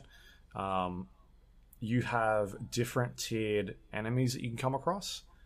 There are, um, I believe, four different tiers. There are different tiered weapons that you can have, and so as you progress through the game, you'll get better and better weapons. And depending on the enemies that you come up against, if you've got a tier one weapon against a tier two enemy, you're going to do less damage. Whereas if you've got a tier three weapon against a tier two or a tier one, then you'll do more damage because they damage resistance isn't as high. Or that level three enemy that you're up against, maybe they're decked out in armor, and you've got to get rid of their helmet first or shred some some of their body armor away before you start doing more damage. So it'll get more and more difficult as the game goes on. Um, and there are damage numbers that come off players, enemies, which is something different. Uh, that Yeah, that surprised different. that yeah. surprised me the first time I saw it.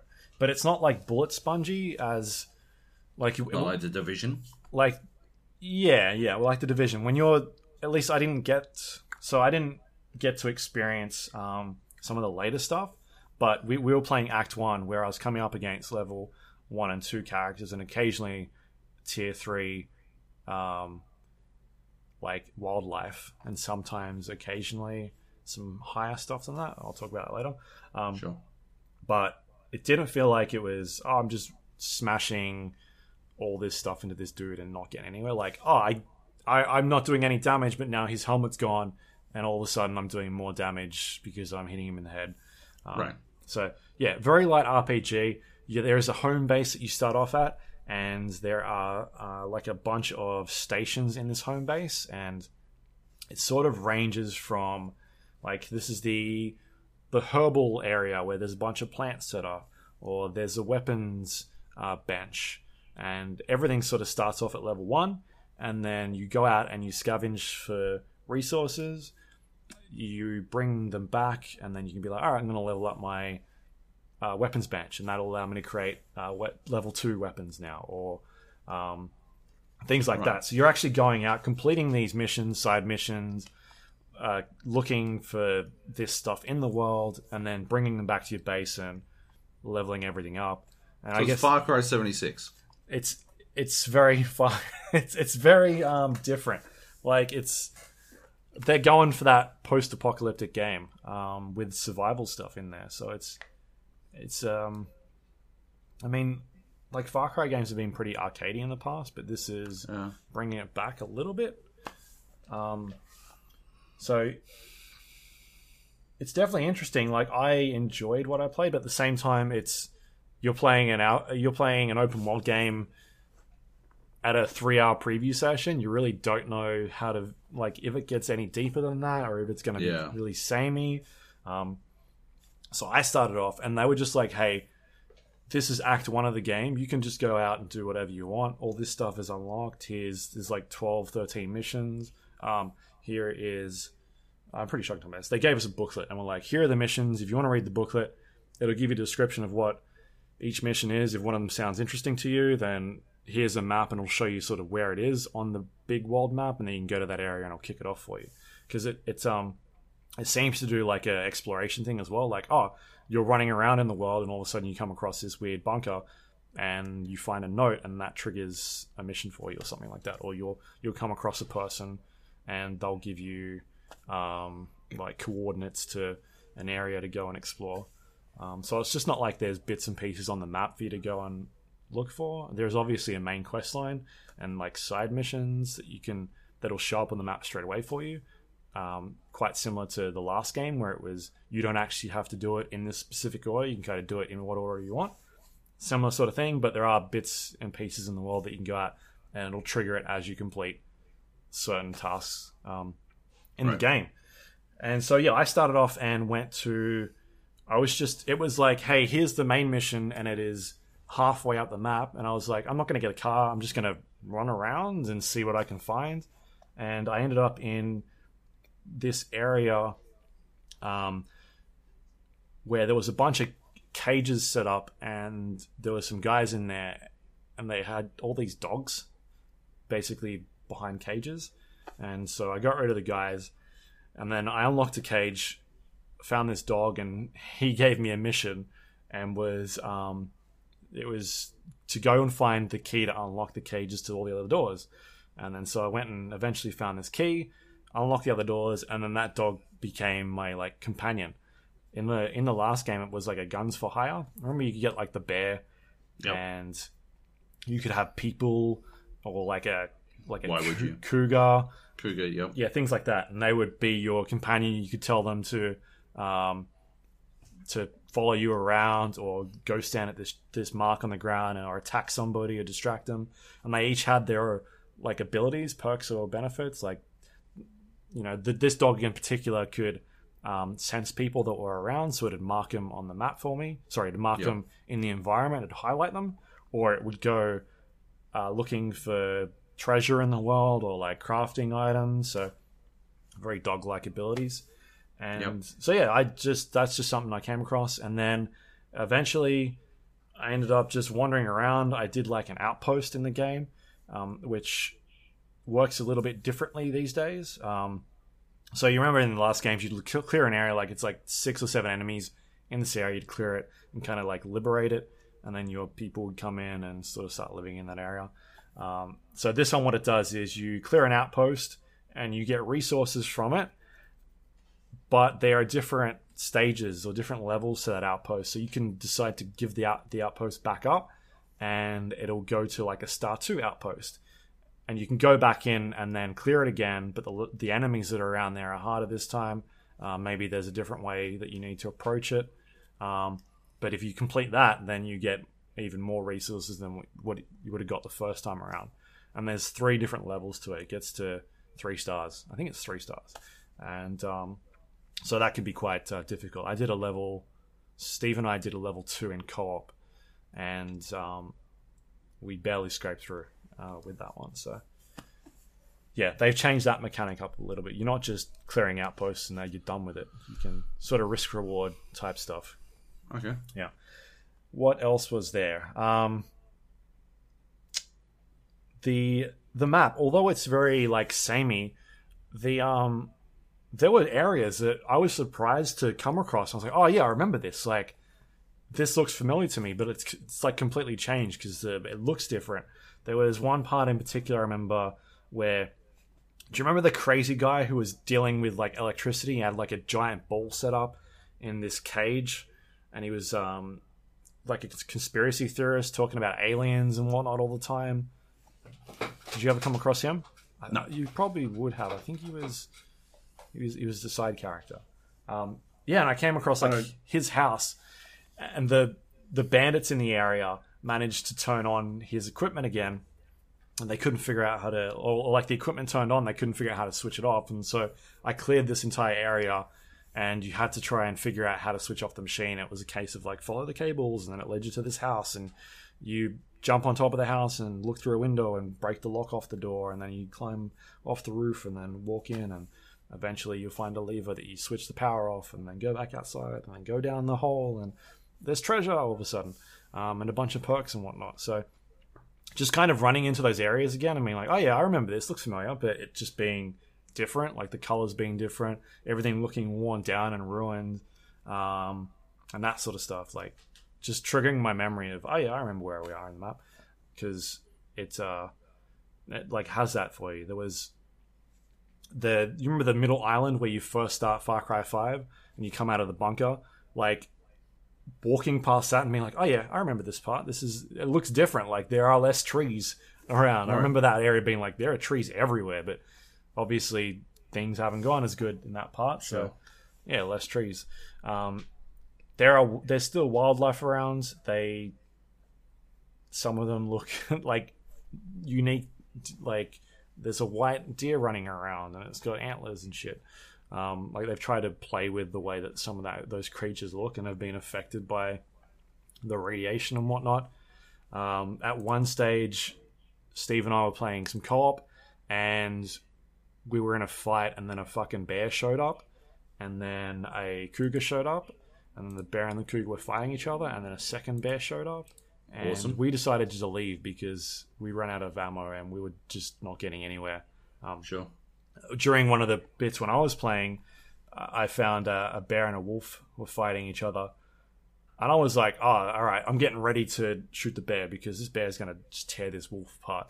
And the wolf won. And I was like, oh, fuck, what do I do now? Because I was not. Super wolf. Yeah, I was, was like, oh, shit. So I'm in trouble. Um, but like seeing the the creatures interact with each other, um, like classic Far Cry stuff where you throw a Molotov cocktail on the ground and then you've got a forest fire all of a sudden because the whole place is just spread and there's Yeah, fire all over the place and you're standing in fire while a bear is attacking you. Um, those like classic Far Cry moments, which is fun. So, yeah, I mean, there, I, there's obviously stuff happening in the story. I don't want to go too far into it, um, just for spoiler reasons for this game. But there are like the bad guys are these twins. Um, there, there's like Joseph Seed, sort of. Um, he's like power over people is still very present. Like they're still trying to, I guess, get his like the things he was going for and like his beliefs. They're still trying to push that onto other people. Um, so Right. that's why you've sort of got these these bandits, these that are still fighting amongst each other, like people that are trying to rebuild, while Joseph's presence is still very much it's still very much there. I don't know if he's in the game at all. Um, I don't know if your character from the first game is is in the game somewhere. I'm gonna take a stab and say maybe. Like I'd feel like they Really? go. Well, I don't know. I just it's not that long unless they ended up killing each other in the bunker, right? I sort of figured that was what happened. Right. No? I don't know, man. Eh, maybe. I guess that would be a pretty good storytelling device. Yeah. Yeah, you're probably right. Yeah. Yeah. Anyway, um, yeah, I I just I don't, I don't know where they're going to go with the story. Um, but there's definitely like stuff going on there because we're kind of, sort of playing it out of order, and I only really played the one story mission. Um, Yeah. Like Steve Wright, who was next to me, went and did something completely different to me, and Right. he was on this other weird quest where he'd run into some of Joseph's people and they were like they were under the assumption that he would now lead them and like spread the word of Joseph uh, by through this guy now. And I'm like I don't know man. Like I don't know where the story is going. Um but it still seems I guess my biggest thing about I, I, I liked Far Cry but I didn't like the changes they made to the uh, hunting and it doesn't look like they've um, they've really done much here to sort of improve that. Uh, the hunting works by you kill an animal, you skin it, you get its skin and its meat, and then you go and trade that skin in for um, some resources. Now, so back in the day when you played Far Cry, it's like you need to kill five bears and you'll get a bear pouch or like a level three bear Yeah. pouch, and that like there was incentive to go Yeah. let's go find the bear. Where's the bear at? And we'll go find it, and uh, we'll get this cool pouch out of it, and I'll get more ammo, something like that. Whereas this is, it feels like you go kill bears and you trade them in for resources, and they're worth this much resources. So they're relying still less heavily on the hunting aspect. Um, and for me, like the hunting in Far Cry Four was, sorry, Far Cry Five was just a non, a non thing. I didn't care about it, didn't want to do it, just didn't appeal to me at all. There was no real point. And it still feels the same here. Um, the story of Far Cry 5, I thought it was, I liked it. Um, I know it was very divisive in terms of that ending. I thought the ending was ballsy. Um, we don't see a lot of endings like that where the bad guy wins or like Yeah. I mean, The Avengers is one of the biggest movies that I can think of where you're like, oh, this is actually it's not an Avengers film; it's a Thanos film. And Yeah. the bad guy wins. Like, Spoilers? What? How Oh, could you do that? spoilers that only came biggest- out last year as well, motherfucker. year. Yeah, you're like, I can't spoil fucking Far Cry 5, but uh, let me just fucking spoil the Avengers. Yeah, well- Easy peasy, baby. If you haven't seen the Oh. biggest film of last year, then that's your own fault. Um, it is not anyone's fault. I feel like our audience is on that already. Spoiled it. So yeah, like seeing seeing a developer take risk and sort of try and tell a different story as opposed What to about Empire? You could have gone with Empire. what's Empire? Ah, Star Wars. Yeah. I thought you were talking about a TV show. There's a TV show called Empire, right? No, Empire Strikes Back. The bad guys technically come out on top Yeah. in that one. You know, you could have gone with that. Nah, fucking 2018. The kids don't know what Empire is these days, Joe. They haven't seen it. Fucking unbelievable. It's like a 40 year old film. You probably don't even know what Empire is. Fucking young gun over here. Yeah. Yeah, I only ever watched Return of the Jedi. Oh, no, the original tril- the uh, the the new trilogy. Oh yeah, yeah. yeah. Episode Ep one. Yeah. That's it. That We're prequel memes now. Yeah.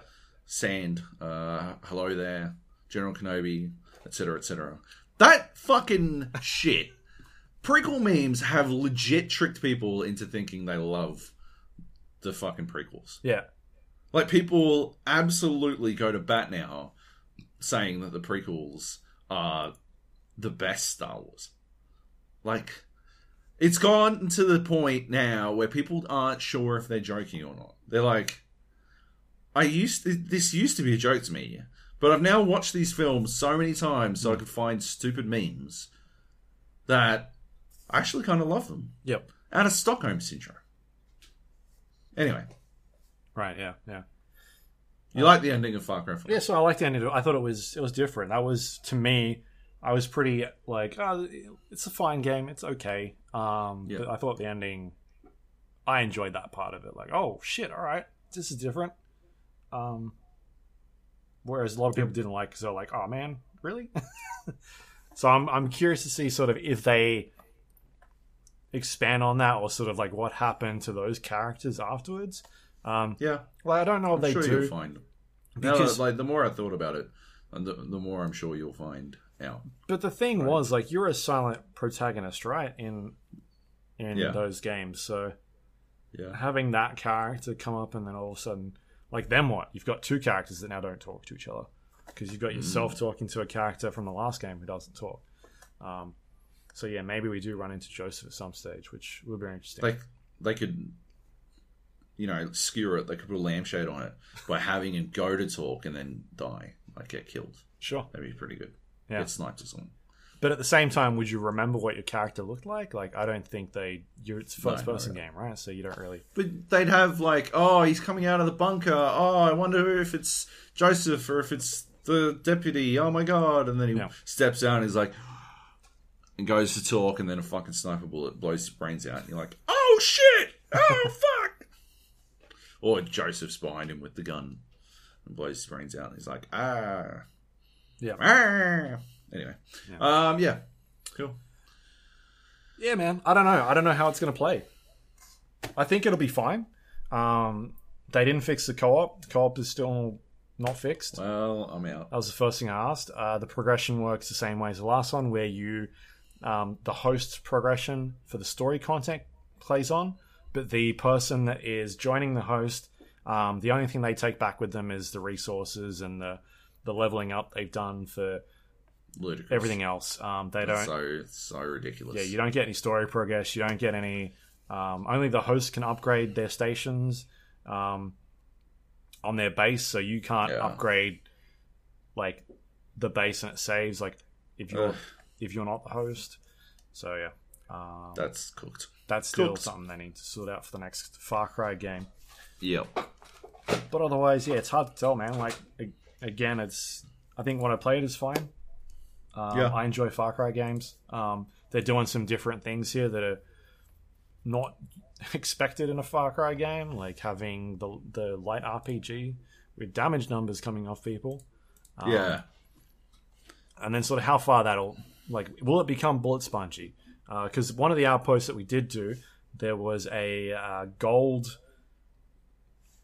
gold level. I guess he's above the the last tier, and he's supposed to be there when you're playing co-op.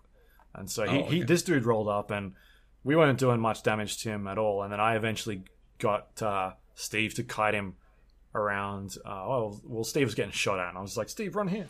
Um, so Steve Right. ran to the point where I was on a mounted machine gun, and then I Oh, yeah. just let rip on this dude, and he Nice. was ragdolling ridiculously like a motherfucker all over the place, and I killed him. Um, That's what you get. yeah, and the dev behind me was like, "No," he's like screaming, "Oh my god!" Yes.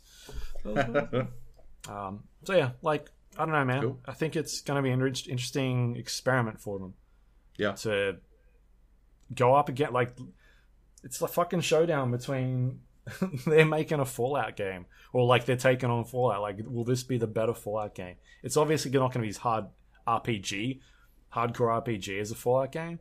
Um, But you've got uh, like Rage. Rage is coming out. Rage Two, uh, post-apocalyptic game, and they're both very similar art styles, going for those bright pinks and bright yellows, and Yeah. It's very coincidental. Um, Hmm. So yeah, we have a post-apocalyptic wall, a post-post-apocalyptic war, and um, see who wins that one. But I'm like I'm keen to play more Far Cry. I always like Far Cry. It's just Yep. a leveling degree of Far Cry. Like Far Cry, it was three was was on my top five, Yeah. and I feel like four might have been my fifth or something like that. Like it was still up there, but they've gotten to the point where five was, yeah, it was Far Cry, but they didn't do enough to change the formula, and then the stuff they did change felt like it was a, a backstep for me. Um, Yeah. So maybe they'll learn things from this one. Maybe some of the RPG stuff will work. Maybe it won't, and then we'll find out in the next game sort of how that pans out. But I don't know. Looks looks okay to me. Looks fine. We'll see how it ends up. Cool. Yep. I think that's it. Alrighty. That's it. Yeah. Let's do some news. Let's do some news. Mortal Kombat 11 was not revealed. That's what I've got written down here.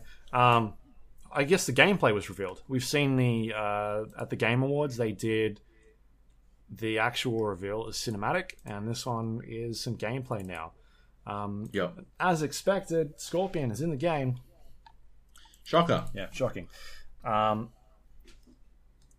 it looks really good. Like for what from what I've seen so far. I mean, the last all the Mortal Kombat games since they ended up rebooting it basically have been solid. Like this last run of Mortal Kombat DC, Mortal Kombat DC, I keep alternating. Both of them have, I think, have Yeah. been really good fighting games. I think Mortal Kombat's been better than Injustice, to be honest. Yeah. Uh, especially most recently. I didn't like Injustice 2 at all. Hmm. Um, but Mortal Kombat 10 was awesome. Right. Um, yeah. and they are um, attempting to tell interesting stories in them as well. That's something that we I th- don't see in any other fighting games, really. Yeah. Like that's Ne- NetherRealm's like style of storytelling is sort of the first time we've seen them be like, all right, yeah, we know this is stupid, but they try and interweave it with the single player stuff. I think it's worked pretty well. Um, the last couple of times, even with the weird like time travel shit that was going on at one stage. oh, yeah. Uh, it did get kind of out of hand. Yeah, But I guess it's always been semi out cheesy, Like, and- pretty weird, yeah. and strange. Yeah.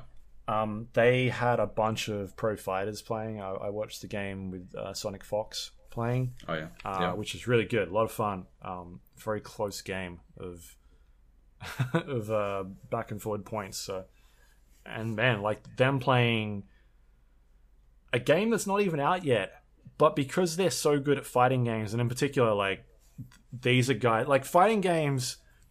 It seems like every year, like oh, this is the fighting game we play. And one year it's like Mortal Kombat, and the next year it's Street Fighter, and then they move from Street Fighter to Injustice. Like these guys have played all these different games, and they still know button combinations from the last Mortal Kombat game, and they can jump into this one and pull off Yeah. ridiculous things. And you're just watching it, and you're like, what is going on? Um, Yeah. so, and I'm sure that the, some of these guys are probably maybe part of the development process as well. Like, I don't know, but I'm guessing they get in pro players every once in a while to be like, all right, what do you think of, of this build? What should we change? Um, like, how does it feel? But watching like two pros Um, or like those, they had a tournament. Watching a bunch of pros play it, um, it looks solid. It looks really good, like fast paced. Um, seems to handle well. The uh, fatalities and the um, like, it seems you know how that X-ray moves in there at one stage. There's like really quick, quick ones like that in there now, um, which are sort of like one hit moves. Um, Oh, okay. which uh, look fun, but it looks solid. Like they seem to be still knocking it out of the park with those those fighting games at NetherRealm. Um, Yeah. so I'm excited. I'm excited to check it out. Like I, I didn't get as deep. You remember when that first um, demo came out for that reboot Mortal Kombat, and we we were playing it like before the podcast Yeah. for a, six weeks or something, and then we'd finish the podcast, and then we'd play more Mortal Kombat, and that was just a Yeah. demo. Like, eventually that game came out. I still played a, a ton of it, but that was the resurgence of Mortal Kombat. Like, all right, Mortal Kombat is back, um, and they've they've made some really good games since then. I've played all of them. I've really enjoyed all of them. Um, I enjoy watching them. I feel like the most when whenever we see an Evo. Um, just Yep. because I feel like every time I watch Street Fighter or something like I'm gonna get fucking flamed now. I don't know. I just don't like watching Street Fighter that much. As much as I still enjoy bits of it, but at the most part, it's just like I feel like just blocking all the time and just nothing exciting happening. Um, whereas You, you should be fine for that. yeah, I'm gonna get smashed. Um, whereas other games like oh, was it was the Marvel one, Marvel and X Men. Um, was all the Marvel characters in X Men? What was that called? Marvel vs. Capcom. Might have been Marvel vs. Capcom, one where you'd like three people tagged in Yeah. years and years ago. Yeah, and there was stupid stuff happening on the screen, like explosions. There was three characters fighting each other at the same time. I didn't Yep. know what was going on in that game, but uh, it looked pretty. Like uh, you could shit was going on. Like it was always explosions and looked like mayhem.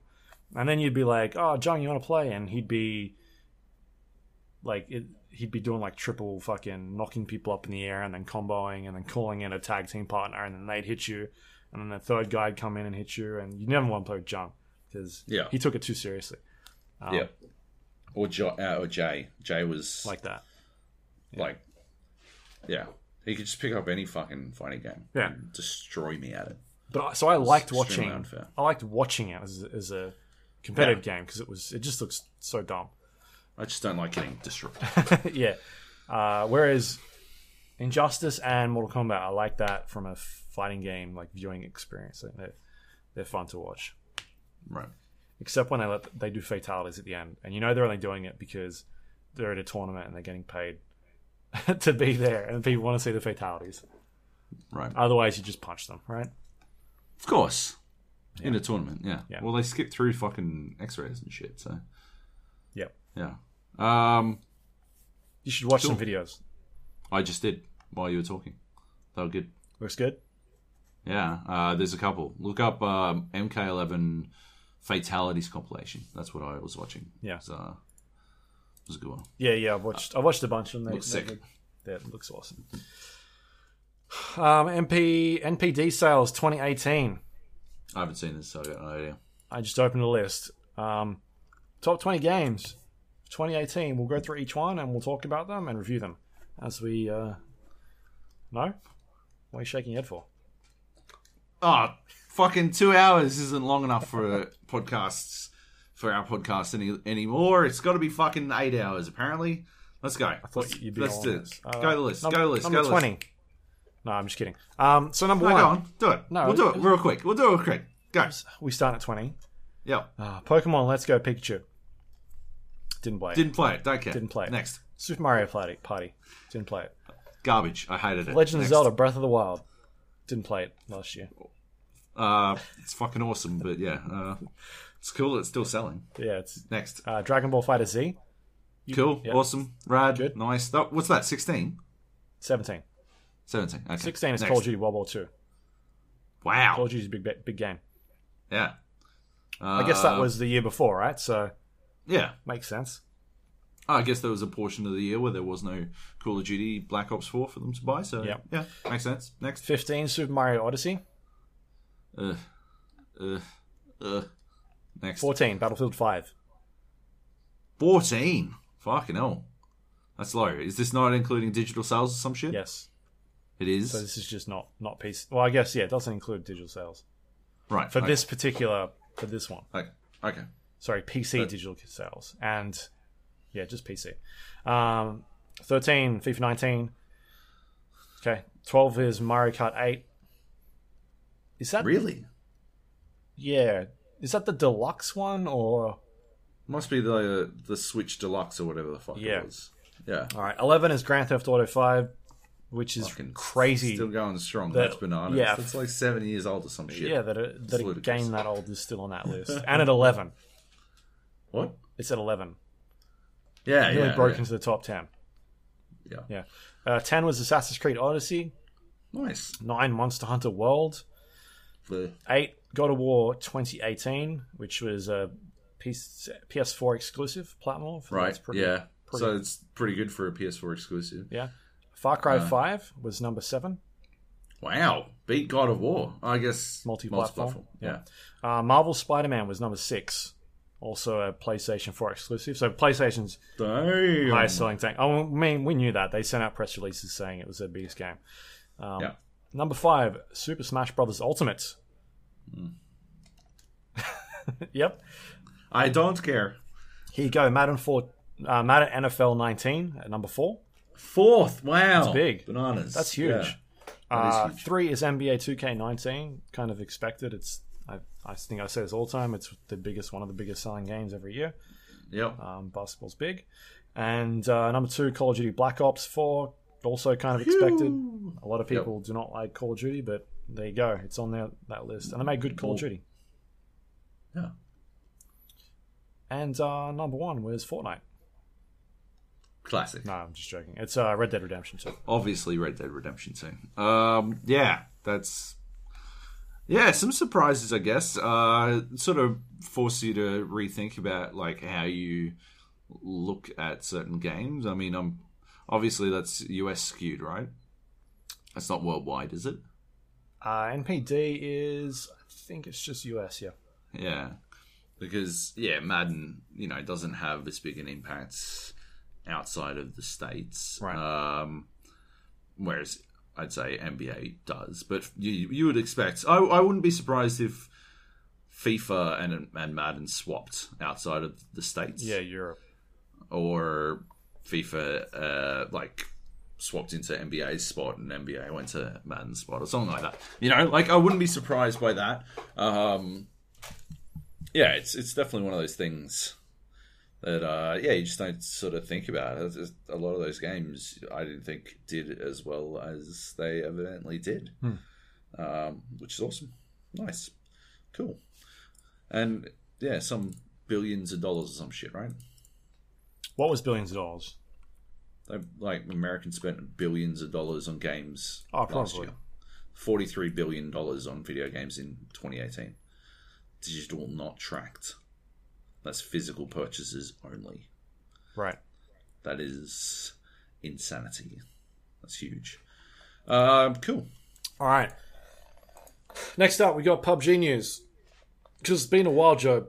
I don't care. Uh, Vikendi, a new map, I don't care. snow map is out on PC. Uh, I and don't care. And the other reason I put this up here is I don't the, the next part I want to talk about. Um, Sure. uh, PUBG players or content creator uh, found out or discovered that uh, weapon recoil is affected by frame rate. So if you have a higher rec- uh, higher frame rate, then your recoil will be higher. Um, WackyJacky ended up doing a video series of this and tested it, and um, yeah, man, he found out that uh, there's a big video, like a a video going around of him, I guess, capping his frame rate at certain at certain uh, frames, and um, just the basic things of like if your frame rate as is at 30 and then the next one is at 31 like the difference that it does in recoil is is pretty substantial. Um, really? so i believe that the higher your frame rate is the higher up the recoil will go um, so it's doing something I, I think that's the way it was working. I'm not 100% That is sure spectacular. but there's a graph going around of like here's the different frame rates and depending on what frame rate you hit here's how quickly your bullets will come out of your gun and also how high your recoil will go. So that's why you'd you'd have pros or whatever going to tournaments and sort of having their guns feel a bit off because they're running on different PCs or um, there's a good slow mo video that he's put up in this one in particular of like him shooting the gun and like one of the guns finishing before the other gun and the recoil being so much higher on the gun that's still going. Um, so yeah, it's a big problem. Uh, That's PUBG amazing. Corp is obviously um, they know about it now, which is nuts, and they're going. At least they already fixed PUBG, right? yeah, they're going to address it. So, That is at some stage. They were supposed to address it the other day, and they did not yet. Um, they put an update out, I think this morning. I read that um, Nobody knew how hard it is to not make your game do idiotic shit. Nobody knew. this is straight out of the Bethesda book. This one. It is a it is a 76er. Um, yeah, fucking hell, that is amazing. That is staggering to me. Holy shitballs. Uh, yeah. Did I see correctly that um Aussie servers no longer work as well? You get redirected straight to AS servers. I mean, that's how it's always been, right? Um, this, But- as far as I'm aware, they're still online.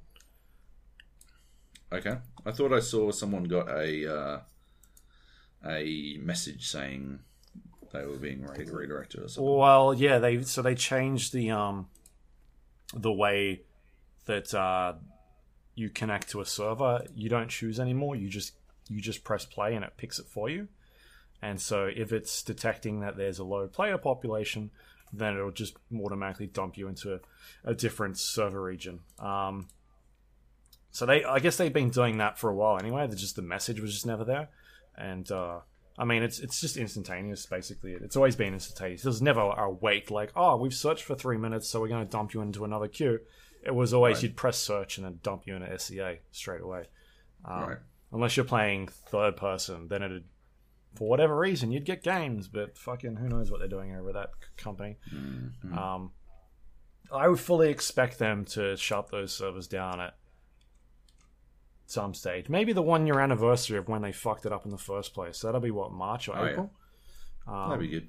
yeah, that'd be a nice way to, to cap it off. But I mean, I, I don't know about you, but I've been watching a lot of the pros, and it looks like the pro scene in Australia is pretty dead now. Um, they're all trying to get NA teams. Like the last two weeks, I've seen a lot of people saying they're looking for teams in NA. Yeah. Um, I think Linksy is now in an NA team. Is that Extreme 2G's in one as well, right? yeah? So yeah, Linksy Extreme 2G. I saw Zoid was trying to get on one. Yeah, I feel like that they they've definitely killed the Australian scene, like even further because all the pros are now leaving. Um, so Yeah. that game's I, I feel like that that game will have its servers pulled, and I look forward to the day that they uh they blame it on low population. It's happened a dozen times already. Yeah. Yep. All right, let's move on uh, to Resident Evil Two remake. The IGN Yeah, so- review. So this was a, a bit of an interesting one. Uh, I want to chat about it because uh, obviously um, it's you know it is it is a bit of game journalism news, and we do talk about that inside baseball type shit. Yeah, uh, fairly often here. Um, and JB Johnny Bravo uh, pointed out on our Discord channel, uh, but yeah, it's a it's a it's a weird one. So basically, they reviewed Resident Evil Two, and they were quite confused uh, as to how they were to go about uh, unlocking the other campaign, the Claire campaign. So they beat it from Leon's point of view, and they couldn't work out how to do Claire's version. And uh, yeah, they were pretty confused. And then once, so they they must have just sort of shitted in. So they were like, oh, it's just the the same content, uh, same enemies, just different playable characters. Mhm. So slightly different weapons, which is of course not how Resident Evil 2 works. Uh, and it's not how Resident Evil 2 Remake works. And I think it would definitely not have a fucking 92 or whatever the fuck it currently is on Metacritic if it was such a radical departure from the actual uh, construction, the, the the way that Resident Evil 2 original worked. Like, it just people would shit the fucking bed. Like, the fan would be covered in feces. Um, so yeah, it was it was a weird weird way to sort of uh, half justify um, that they had done the work or whatever. But um,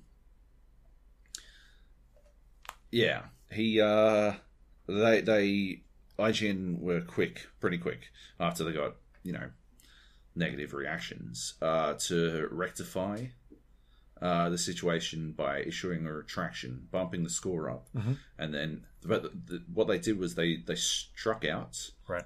so they left it in, uh, but they didn't remove it. They didn't pretend like they never made this mistake, uh, and they owned up to it at the top of the review. And I think they did a good job. You know, I I think obviously you don't want to fuck up. You don't want to see fuck ups like that. This one's a pretty hefty fuck up, uh, and it was a pretty easily uh, verifiable fuck up. Hmm.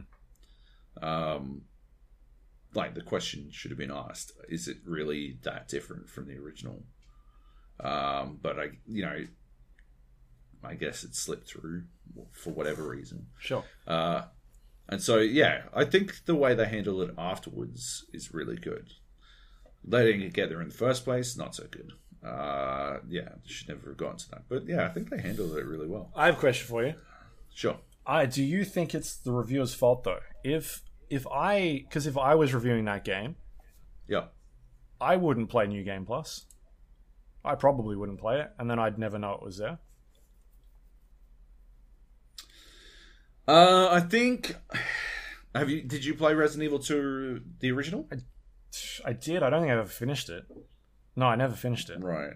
Yeah. Okay. Well, like, I don't know. I I feel like you are. You should know. No. You should know that you can play as both Leon and Claire. All right. because it is a remake, right? If it was fucking Resident Evil Eight, Yeah. I 100% agree with you. Uh, although personally, I'd probably fire up New Game Plus just to see if it was. I'd probably fire it up just to see if it was fucking a higher health situation. You know, Right. the increased difficulty via higher health. I'd probably do it just just for my own edification, right? But I wouldn't blame someone for not doing that. Right. However, being that it is a remake of uh, an immensely popular game, an immensely uh, famous game, one of the most celebrated survival horrors of all time, Mhm. I feel like you should know that at the very least, you if you haven't played as Claire, you're supposed to play as Claire. You know, Leon.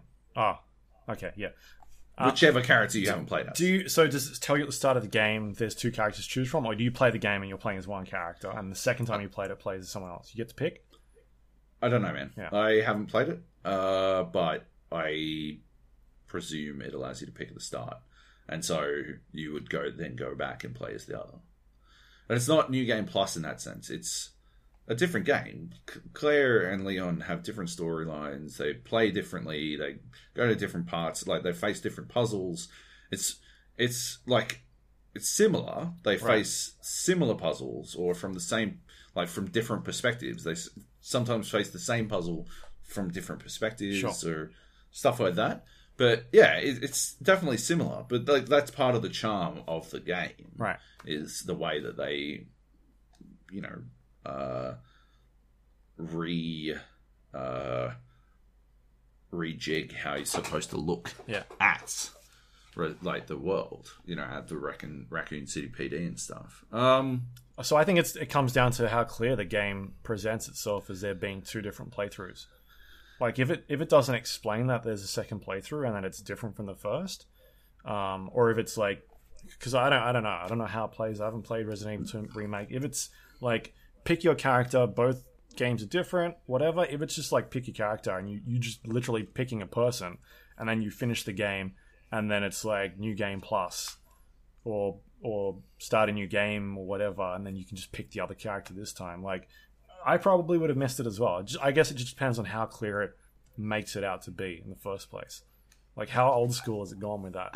having not played it, having not yeah got it, I I wouldn't be able to say, but yeah, I don't know. I I I do think there is merit to your argument. I just don't think I think Resident Evil Two is an exception. Right. Because I mean, there there are games, say, uh, God of War, Spider Man, where you go New Game Plus and it says it'll be the same game as what you played, but you get to carry over, or, or you get to carry over all your abilities and all your items, blah blah blah. And sometimes it'll tell you that when you finish the game. Like, I guess it, if it makes it clear that that it's a different game and not just a um, literally a, a different asset you're walking around in, um, then I, I'm looking at a screen and uh yeah, it's got like uh it's it's it says play through the second scenario from the beginning when you're on new game second run or new game plus as it were. Yeah. So it does feel like it's telling you. Hmm. It's it's being pretty fucking descriptive. Right. I don't know. I don't know. Um, I was more interested in. I thought IGN's response was good. Um, I think you know it was a fuck up in the beginning. Um, yeah, yeah. I don't know. Right. It's it's it's a it's a tricky one. So It they should were, never happen. they quickly turned it around and then gave an extra two points. Did you say or point two? Point point two. Yeah. So they lifted it from an eight point eight to a nine. Just to appease people. That sounds like. I would say so. Yeah. Uh, I don't think they should have done that, but like they're in a tricky position. I guess. I mean, you can't Yeah. leave it as it was. I'm sure there's a lot of people giving them shit. One hundred percent. Yeah. Um. Yeah. Not good. Uh, it's never it's never good when like it always makes it harder on everyone else reviewing games and stuff when this kind of stuff happens. But what are you gonna do? Uh, yeah. Shit happens. Right. Okay. Should we move? Oh, that's it. That's it. Awesome. We can wrap things up. Um, what do we Let's do it. what do we got here? Uh, we can you can find this show the Gap, on iTunes, Android, Windows Store, um, all those fun podcast places. Uh, you can find it on the Gap or the GA Podcast. You type that in, we'll show up, and you can rate and review us on those platforms as well to help other people find the show. And we appreciate you doing that if you can help us out. Um, you can also find us on places like uh, Spotify now. If you go to Yep. the gapodcast.com slash Spotify, you can listen to us as well from there, which is cool. Uh, if you want to send us any questions, you can do so on social media. Oh, sorry, on email, the gapodcast at gmail.com, as well as our Discord page, the gapodcast.com slash Discord. Did we have any questions this week, Joab? No, No, that's good. It's not not good, maybe. it's not good. Let's have some questions. Um, so you can jump in there, you can ask questions, you can play with other people. Um, sea Thieves, Battlefield, Anthem this weekend. I'll be playing some Anthem. Um, so probably looking for people to play with that. And yeah, otherwise just general general talking. General chatting in there. Some chatting. Yep. Yeah. You see all my stupid Twitter videos. Did you, did you watch my 2018 Farming Sim Championships highlights? Not yet, no. It's pretty good. It's high quality. Right. Uh, yeah. Took me about 30 minutes to chop that one together. It was pretty dumb. um, yeah. Okay. Uh, you can also find us on social media twitter.com slash GA podcast, facebook.com slash GA podcast, or you can go to our website, which is thegapodcast.com. It's got all the links to things we just talked about, including all the past episodes of our show. If you want to go listen to our nine and a half hour Game of the Year show, it's still there. You could definitely check it out. Yep. You definitely can. It's long. You definitely should. Yeah. Um, if you also want to help support this show on Patreon, you can do that. It helps us pay for things like server costs and uh, Joab's terrible drinking habit, but that's cool. It's nearly we're nearly getting over that one. Um, We never will. you can go to patreon.com slash GA podcast. Um, and we appreciate everyone that helps support the show every We month, do. including It's this awesome. this new uh, Patreon member, John B. Um, I John B. wrote down Johnny Bravo because I'm like, maybe, Maybe. maybe, maybe it is Johnny. Maybe it's not. Maybe it's a different John B. Maybe there are multiple John B's to listen to the show. Johnny Bravo plays Battlefield with us quite a bit. Yeah. And uh, we shorten his name to JB. Yeah. And it gets very confusing because it sounds like Joby in the heat of battle. Hmm. He'll be like, uh, Jamie, I need some fucking heals, and uh, I'll be like, I'm not even a fucking medic. Like, get the fuck off my back. I'm over here. Like, I can give you some ammo, but I can't get. And it'll be like, no, I was talking to Johnny Bravo. Just fucking chill out, Joe. I tried to pitch that he had to have a different name, but it wasn't about it. So uh, whatever. Hey, hey, health boy. Yeah, yeah. We'll just call him. Yeah, Health Boy. That's good. Yeah. Um, Cool. So yeah, appreciate that, J- John B. Whoever you may be. Thanks. John. Um, and thank you to all the rest of our patrons, of course. Yep. It doesn't pay for Joe's drinking habit, by the way. It was a joke. Yeah. It was a joke. Nothing. The only thing that pays for that is the relationship I have with my wife. nice. Um, and I think that's it. Have you got anything on Pimp Out this week? Any writing? Yeah, head to Red Bull. Check out my uh, interview with Dominic Raymonds. Uh, he's the head of Gfinity Australia. Um, just did a sort of a bit of a post mortem on uh, season two of Gfinity Elite Series, and uh, you know, looking ahead to the next year of it as well. Uh, so check that out. And you got a shit ton of stuff, don't you? I got a bunch, got? yeah. So obviously Metro Exodus went up last week, which you also Yep. talked about. You got to read about that. Um, Trials Rising, my preview for that one up. All of this is on Stevivor.com. Um, I've got an interview, or yeah, I think I'll do one interview. One interview going up with Professor Fat Shady, who I talked about uh, in the Trials Rising stuff. Um, an Australian content Nice. creator turned part-time developer, helping them teach filthy casuals how to play Trials Rising. And um, really cool dude, very insightful, very polite. Like, seems like he's um, he's probably got a good video series. I'm pretty sure I'm friends with him on, on Xbox Live. Yeah, And the main reason I friended him was because I could see his ghosts and I could work out how to fucking smash shit from his ghosts. Because he'd always have these sick times and I would like just like mimic uh, his, his movements uh, because he was way ahead of everyone else. right. Yeah, I mean it's interesting. Like I we see, we've seen it a lot. Game critics become game designers or being brought into game studios to work on games. Um, but I've not seen it a lot with with YouTubers or content creators that much, especially in Australia. I don't know if I've heard of that before. So that's cool. Good on him. Um, Nice one. yeah, so I, I talked to him about. I didn't talk to him about the game at all. I talked to him about him, um, like his Nice. his journey and how he got to where he is. And uh, do you remember a couple years back they had a weird riddle in Trials, one of the Trials games, and like they hit a bunch of keys around the world, or or something like that, and then one of the keys is going to open a a box under the Eiffel Tower in a hundred years. I don't remember that? Don't It was like that- this that giant ARG, I do remember yeah. there was a massive ARG in Trials. Yeah. So the conclusion to that was like some dude found a key and it's going to open. A, it had like a note with "be at this spot at twenty one thirteen or something like that," and uh, use your key to open this box. So it's like uh, we're not going to know what is in that box basically, but um, I talked to him about that, like what he thought it was going to be. Just the stupid. antidote. yeah, a box is So what, Joe? You'll see. Nothing. Uh, so yeah. Anyway, that's cool. You can go read that. I'll probably put that up uh, next week sometime. And um, and the other thing we'll talk about next week. We we, we checked out some Rage two, uh, but we can't talk about it yet. So um, Very true. And by the time that embargo is next podcast anyway, so yeah, that's fine. But busy, busy week. Um, Yep. more stuff next week. Even like tons of stuff. Uh, you're away for the weekend. Uh, as you said, you're going to Japan. Japan. That should be fun. I'm gonna I'm gonna do that Mario Kart thing Nice. through the streets of Japan. Uh, managed to book that in. Uh, had to get my fucking international driver's license, Cool. which was easier than I thought it would be. But um, yeah. So uh, absolutely gonna get that done. It was uh, it was actually harder to book, like get a booking for that than uh, getting the license itself. Right. But- How, how like, why was it harder?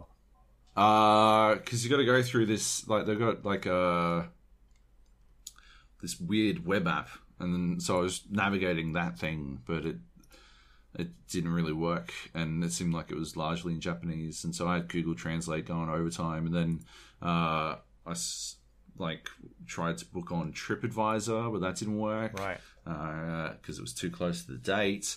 And then um, I saw that you can book via their Facebook, and I did that, and that was it. Easy peasy, done. Are you just doing that by yourself or? yeah, I'm doing it by myself. Right. Fair. Uh, yeah, that should be cool. Yeah, it'll be f- Right. And when Nice. when do you get back? Next early next week. yeah Wednesday, I think. So you missed out on the long weekend. I do. Yeah, I'm working through, I suppose, but uh, I'll be in Japan, so I, I don't mind so much. All right, so- be- Um, yeah. So I'll be playing Anthem with Nate. Is the do you know if the demo will still be running when you get back? I don't think it will be. Oh, that's surely it will. Like, aren't they doing a VIP demo that lasts longer for? Isn't it 25 to 29? Didn't I thought it just started earlier? Oh, okay. So you get back and it's done, is it? I believe so. Right. Uh, no, VIP takes place from 25 to 27. It might have like the regular demo kicks off again the next weekend or something like that. Yeah. Maybe I can play that. And look, yeah, depending on maybe it'll just be a shit show and they'll end up extending it for a couple of days or that is true. That is a possibility. knows, man. Um, Yeah. yeah. that'll be cool. I've, uh, I think I can talk about. It. I've solidified um, Rainbow Six Siege Invitational again for this year. Oh. So Canada. I'm going to Canada in like, like two weeks, I think. For um, Awesome. I'll be uh, following Fnatic. Fnatic are over there again. They'll be competing for the big prize pool. Um, that's cool because they they um, they stomped pretty hard at the last big major tournament. They knocked out EG. Um, they did. uh, Norango knocked out the other NA team. Uh, Rogue. Will Dizzle be playing? Dizzle will be coaching this time, Maybe they Unless- don't have the magic. Maybe they don't have the magic. unless somehow- Someone's got to go fucking Tonya Harding fucking magnet again. Like go up with a cricket bat and get him in the knees right. Um, so that Dizzle can sub in. You know, They released the group stages. I think yesterday I saw them. right? Uh, I think we got a good chance. Um, yeah, We're not in any of the groups with EG or um, the the team that won last. That's won like four major G2. tournaments. Yeah, they were, they were they're now called G two, but last year they were um, under a different name. So like. We're not in that group, which is good. Yeah, I like every time we go to an esports tournament, it's stress like, oh, we're in trouble. We're in a group with like the number one seed, um, Yeah. But I think the way that they've played recently has probably put them quite high in the grouping stage, and so Yeah. they're in a maybe they've been ranked fourth, and they're in their own group with people that I'm like, there's still some good groups in there. There's like, um, I think an Ninja in Pajamas is in there, but they're not. We're not against like the one or two number seed, which is I think very handy for our situation. Uh, so I'm excited to hopefully get there and watch them play because that will again take place before the main event. Uh, top two teams will go through the main event, and um, I'm hoping yeah the Australians do make it through. So should be fun. I enjoyed it last year and Yep. in Canada, um, especially considering the Australians did make it through, and so fingers crossed that that happens again. But otherwise, I'm sure there'll be some cool Rainbow Six Siege uh, year four. Is that what we're at at the moment? yeah, year four. Year four. There Content. better be fucking Aussie operators or expect you to riot. Yeah. If you don't riot, I will be pissed. Right. Um. So I, I have some more info about that hopefully in the next couple of weeks and exactly what's going down. But it should be fun. I thought you were going to go this year, but it's just me and Nate again. Yeah, something. one day. That sucks. One day. It's it's it's becoming my new QuakeCon. yeah, fair enough. So I've given up on the idea that I'll ever be able to go to QuakeCon. Yeah. Maybe one day I'll get to go to a Rainbow Six tournament. I don't know. Yeah. I reckon you'll end up at a Dota tournament before me. Oh, that'd be good. That'd be good. That'd be Yeah. the worst. I'm going to throw that in your fucking face. I'm going to throw it in your face so hard. We'll go to the international or something. Yeah, that'll be good. yeah. Excellent. All right. Yeah, cold. All right. Cool. That's it. Um, it hasn't been as hot as what I thought it'd be. Like it's still, still warm wearing these headphones on, with no I'm chilly. with no fan. Well, I've got my fan off to help the audio a little bit. Right, yeah. You can't hear my aircon though. I can't hear it. No. It gets cold. It's it's chilly. You know, it's poor one out for poor old Jobo who's getting a bit chilly. It's got to go put some long pants on, or just turn the aircon down. up. Is it whatever. is it hot in Japan or are you going to be? Is it cold? cold? It's fr- it's fucking freezing. Right. It's like sub zero. I think it might even snow or some shit. Cool. Yeah, Yeah, that sounds exciting. I'm about it. Um, oh, the last thing I can pimp out is if you want to watch the show on YouTube, you can go to youtube.com slash the GA podcast or just go to gapodcast.com slash YouTube. I think both of those will take you there. And um, Nice. well, I'll have some game footage up, hopefully, of Far Cry with this one if you want to check that out on that channel. Okay, cool. Um, Nice. And I took a little bit, or I'm going to take a little bit of footage of um, uh, Katana Zero. You can check out what that game looks like. I think that's it. That's the show. Dope. See you next week. Tights. Bye.